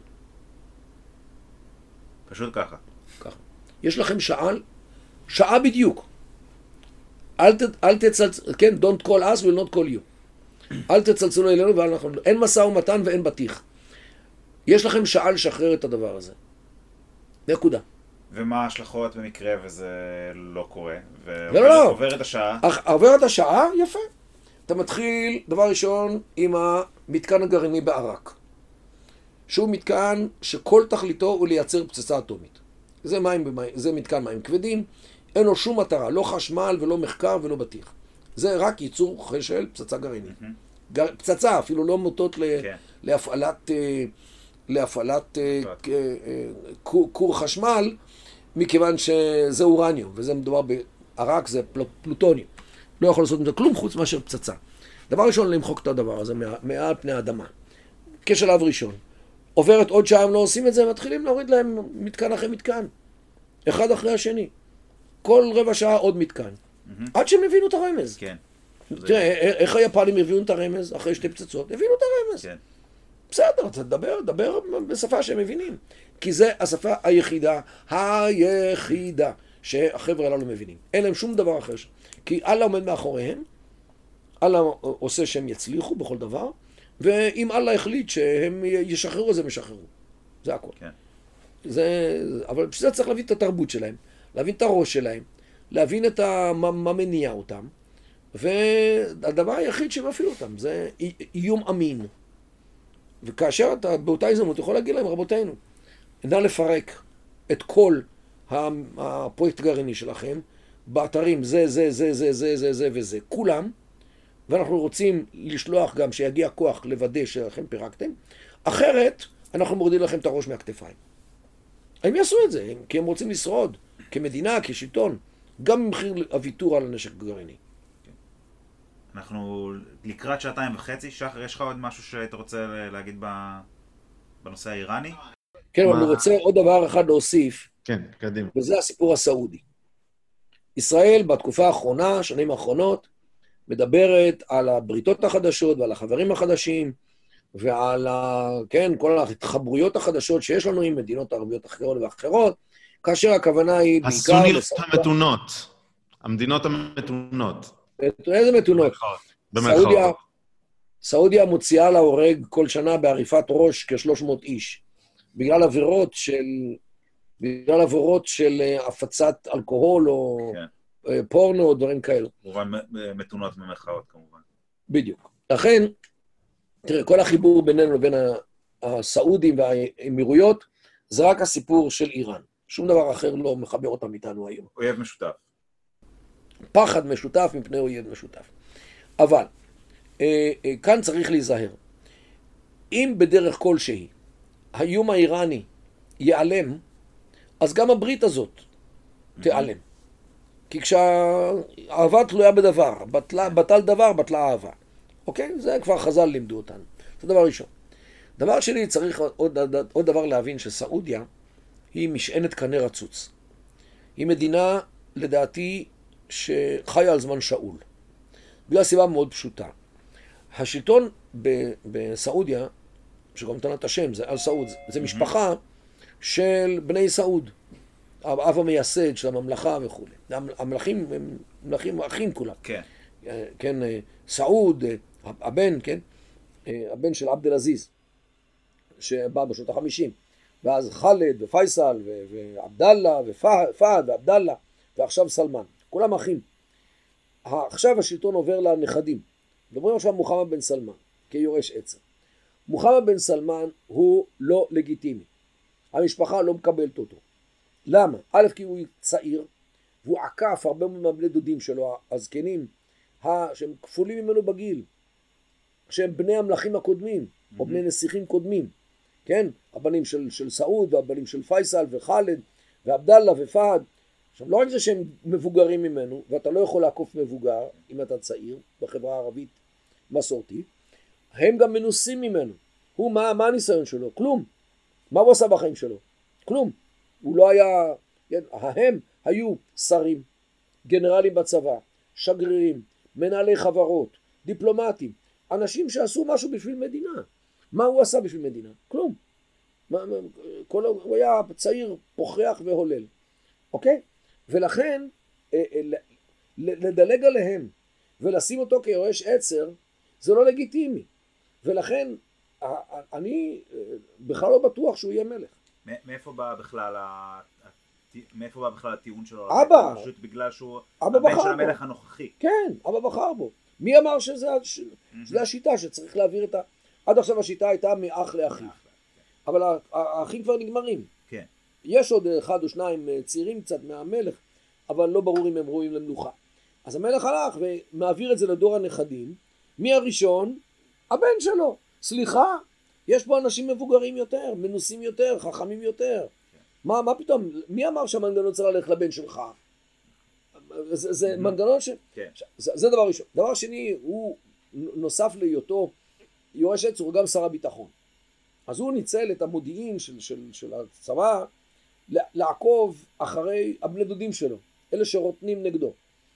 אז, וכן, יש לו את המודיעין מתחת לים.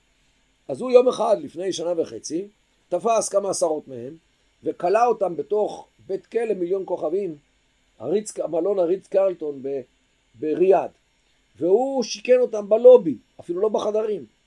ישנו על הרצפה, ישנו על השטיח, ישנו על כיסאות. מה הדבר הזה? זה בושה שאתה גורם להם, זה, זה, זה בוז, השפלה, נורא ואיום. לא רק זה, הוא גם מתחיל לשחרר אותם אחד אחד על ידי כופר. מיליארדים לוקח מהם. מה הדבר הזה? מה, זה שלך הכסף? לוקח מהם. אה, ולא רק זה, גם שניים שברחו, הוא הרג.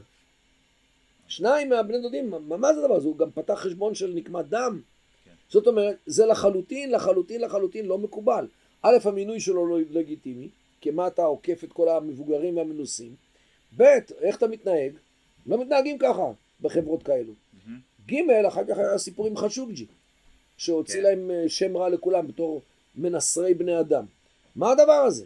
ועוד הוא אה, בוגד במשפחה שהיא מאוד ככה מעורבת עם השלטון, היא לא אוכלת מהשלטון, חשוב שהיא לא משפחה בשלטון, אבל היא, היא, היא, היא מאוד מאוד קשורה לשלטון, ו, ו, והיה להם בכלל אחד, עדנאן חשוקג'י, הדוד שלו, שהיה עוזר מאוד לשלטון, וכל הדברים הללו.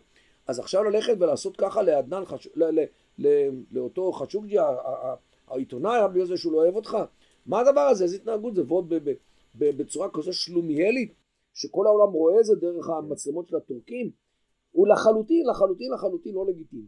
ולכן בישראל, מי שחושב בישראל שהשלטון יעבור בסעודיה בצורה אה, חלקה, חלקה מסודרת ולגיטימית למוחמד בן סלמן, לדעתי זה, זה טעות, וכל מי שמנסה להישען היום על סעודיה לכל דבר, חשוב מאוד ש, שייזהר מאוד לא לוותר על כלום בשביל ידידות עם סעודיה, מכיוון שהדבר הזה יום אחד עלול לפרוח אה, כלא היה.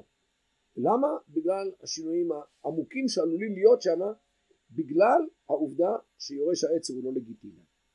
אוקיי, okay, אז הייתי אומר שהמסקנה העיקרית והכללית מבין, מכל השיחה הזו זה שלא מספיק אה, לא מספיק להבין את פני השטח, צריך באמת להבין הרבה התרבות, יותר לעומק את התרבות. צריך את להבין ה... את התרבות, להבין את מה שמניע אנשים, מה שמפחיד אנשים, מה שמשמח אותם, מה שמניע אותם, ובסופו של דבר אה, לימודי תרבות דרך שפה, לדעתי זה, זה must במה שנוגע להבנת המזרח התיכון. נהדר. אה, טוב, אני חושב שבזה נסיים. אה, אני אודה לך מאוד, תודה רבה רבה על הזמן שלך. תודה רבה על הזמן שלכם. היה תענוג מרתק וממש מעניין. אני למדתי מלא. תודה רבה לכם, וגם תודה למשחק במילים.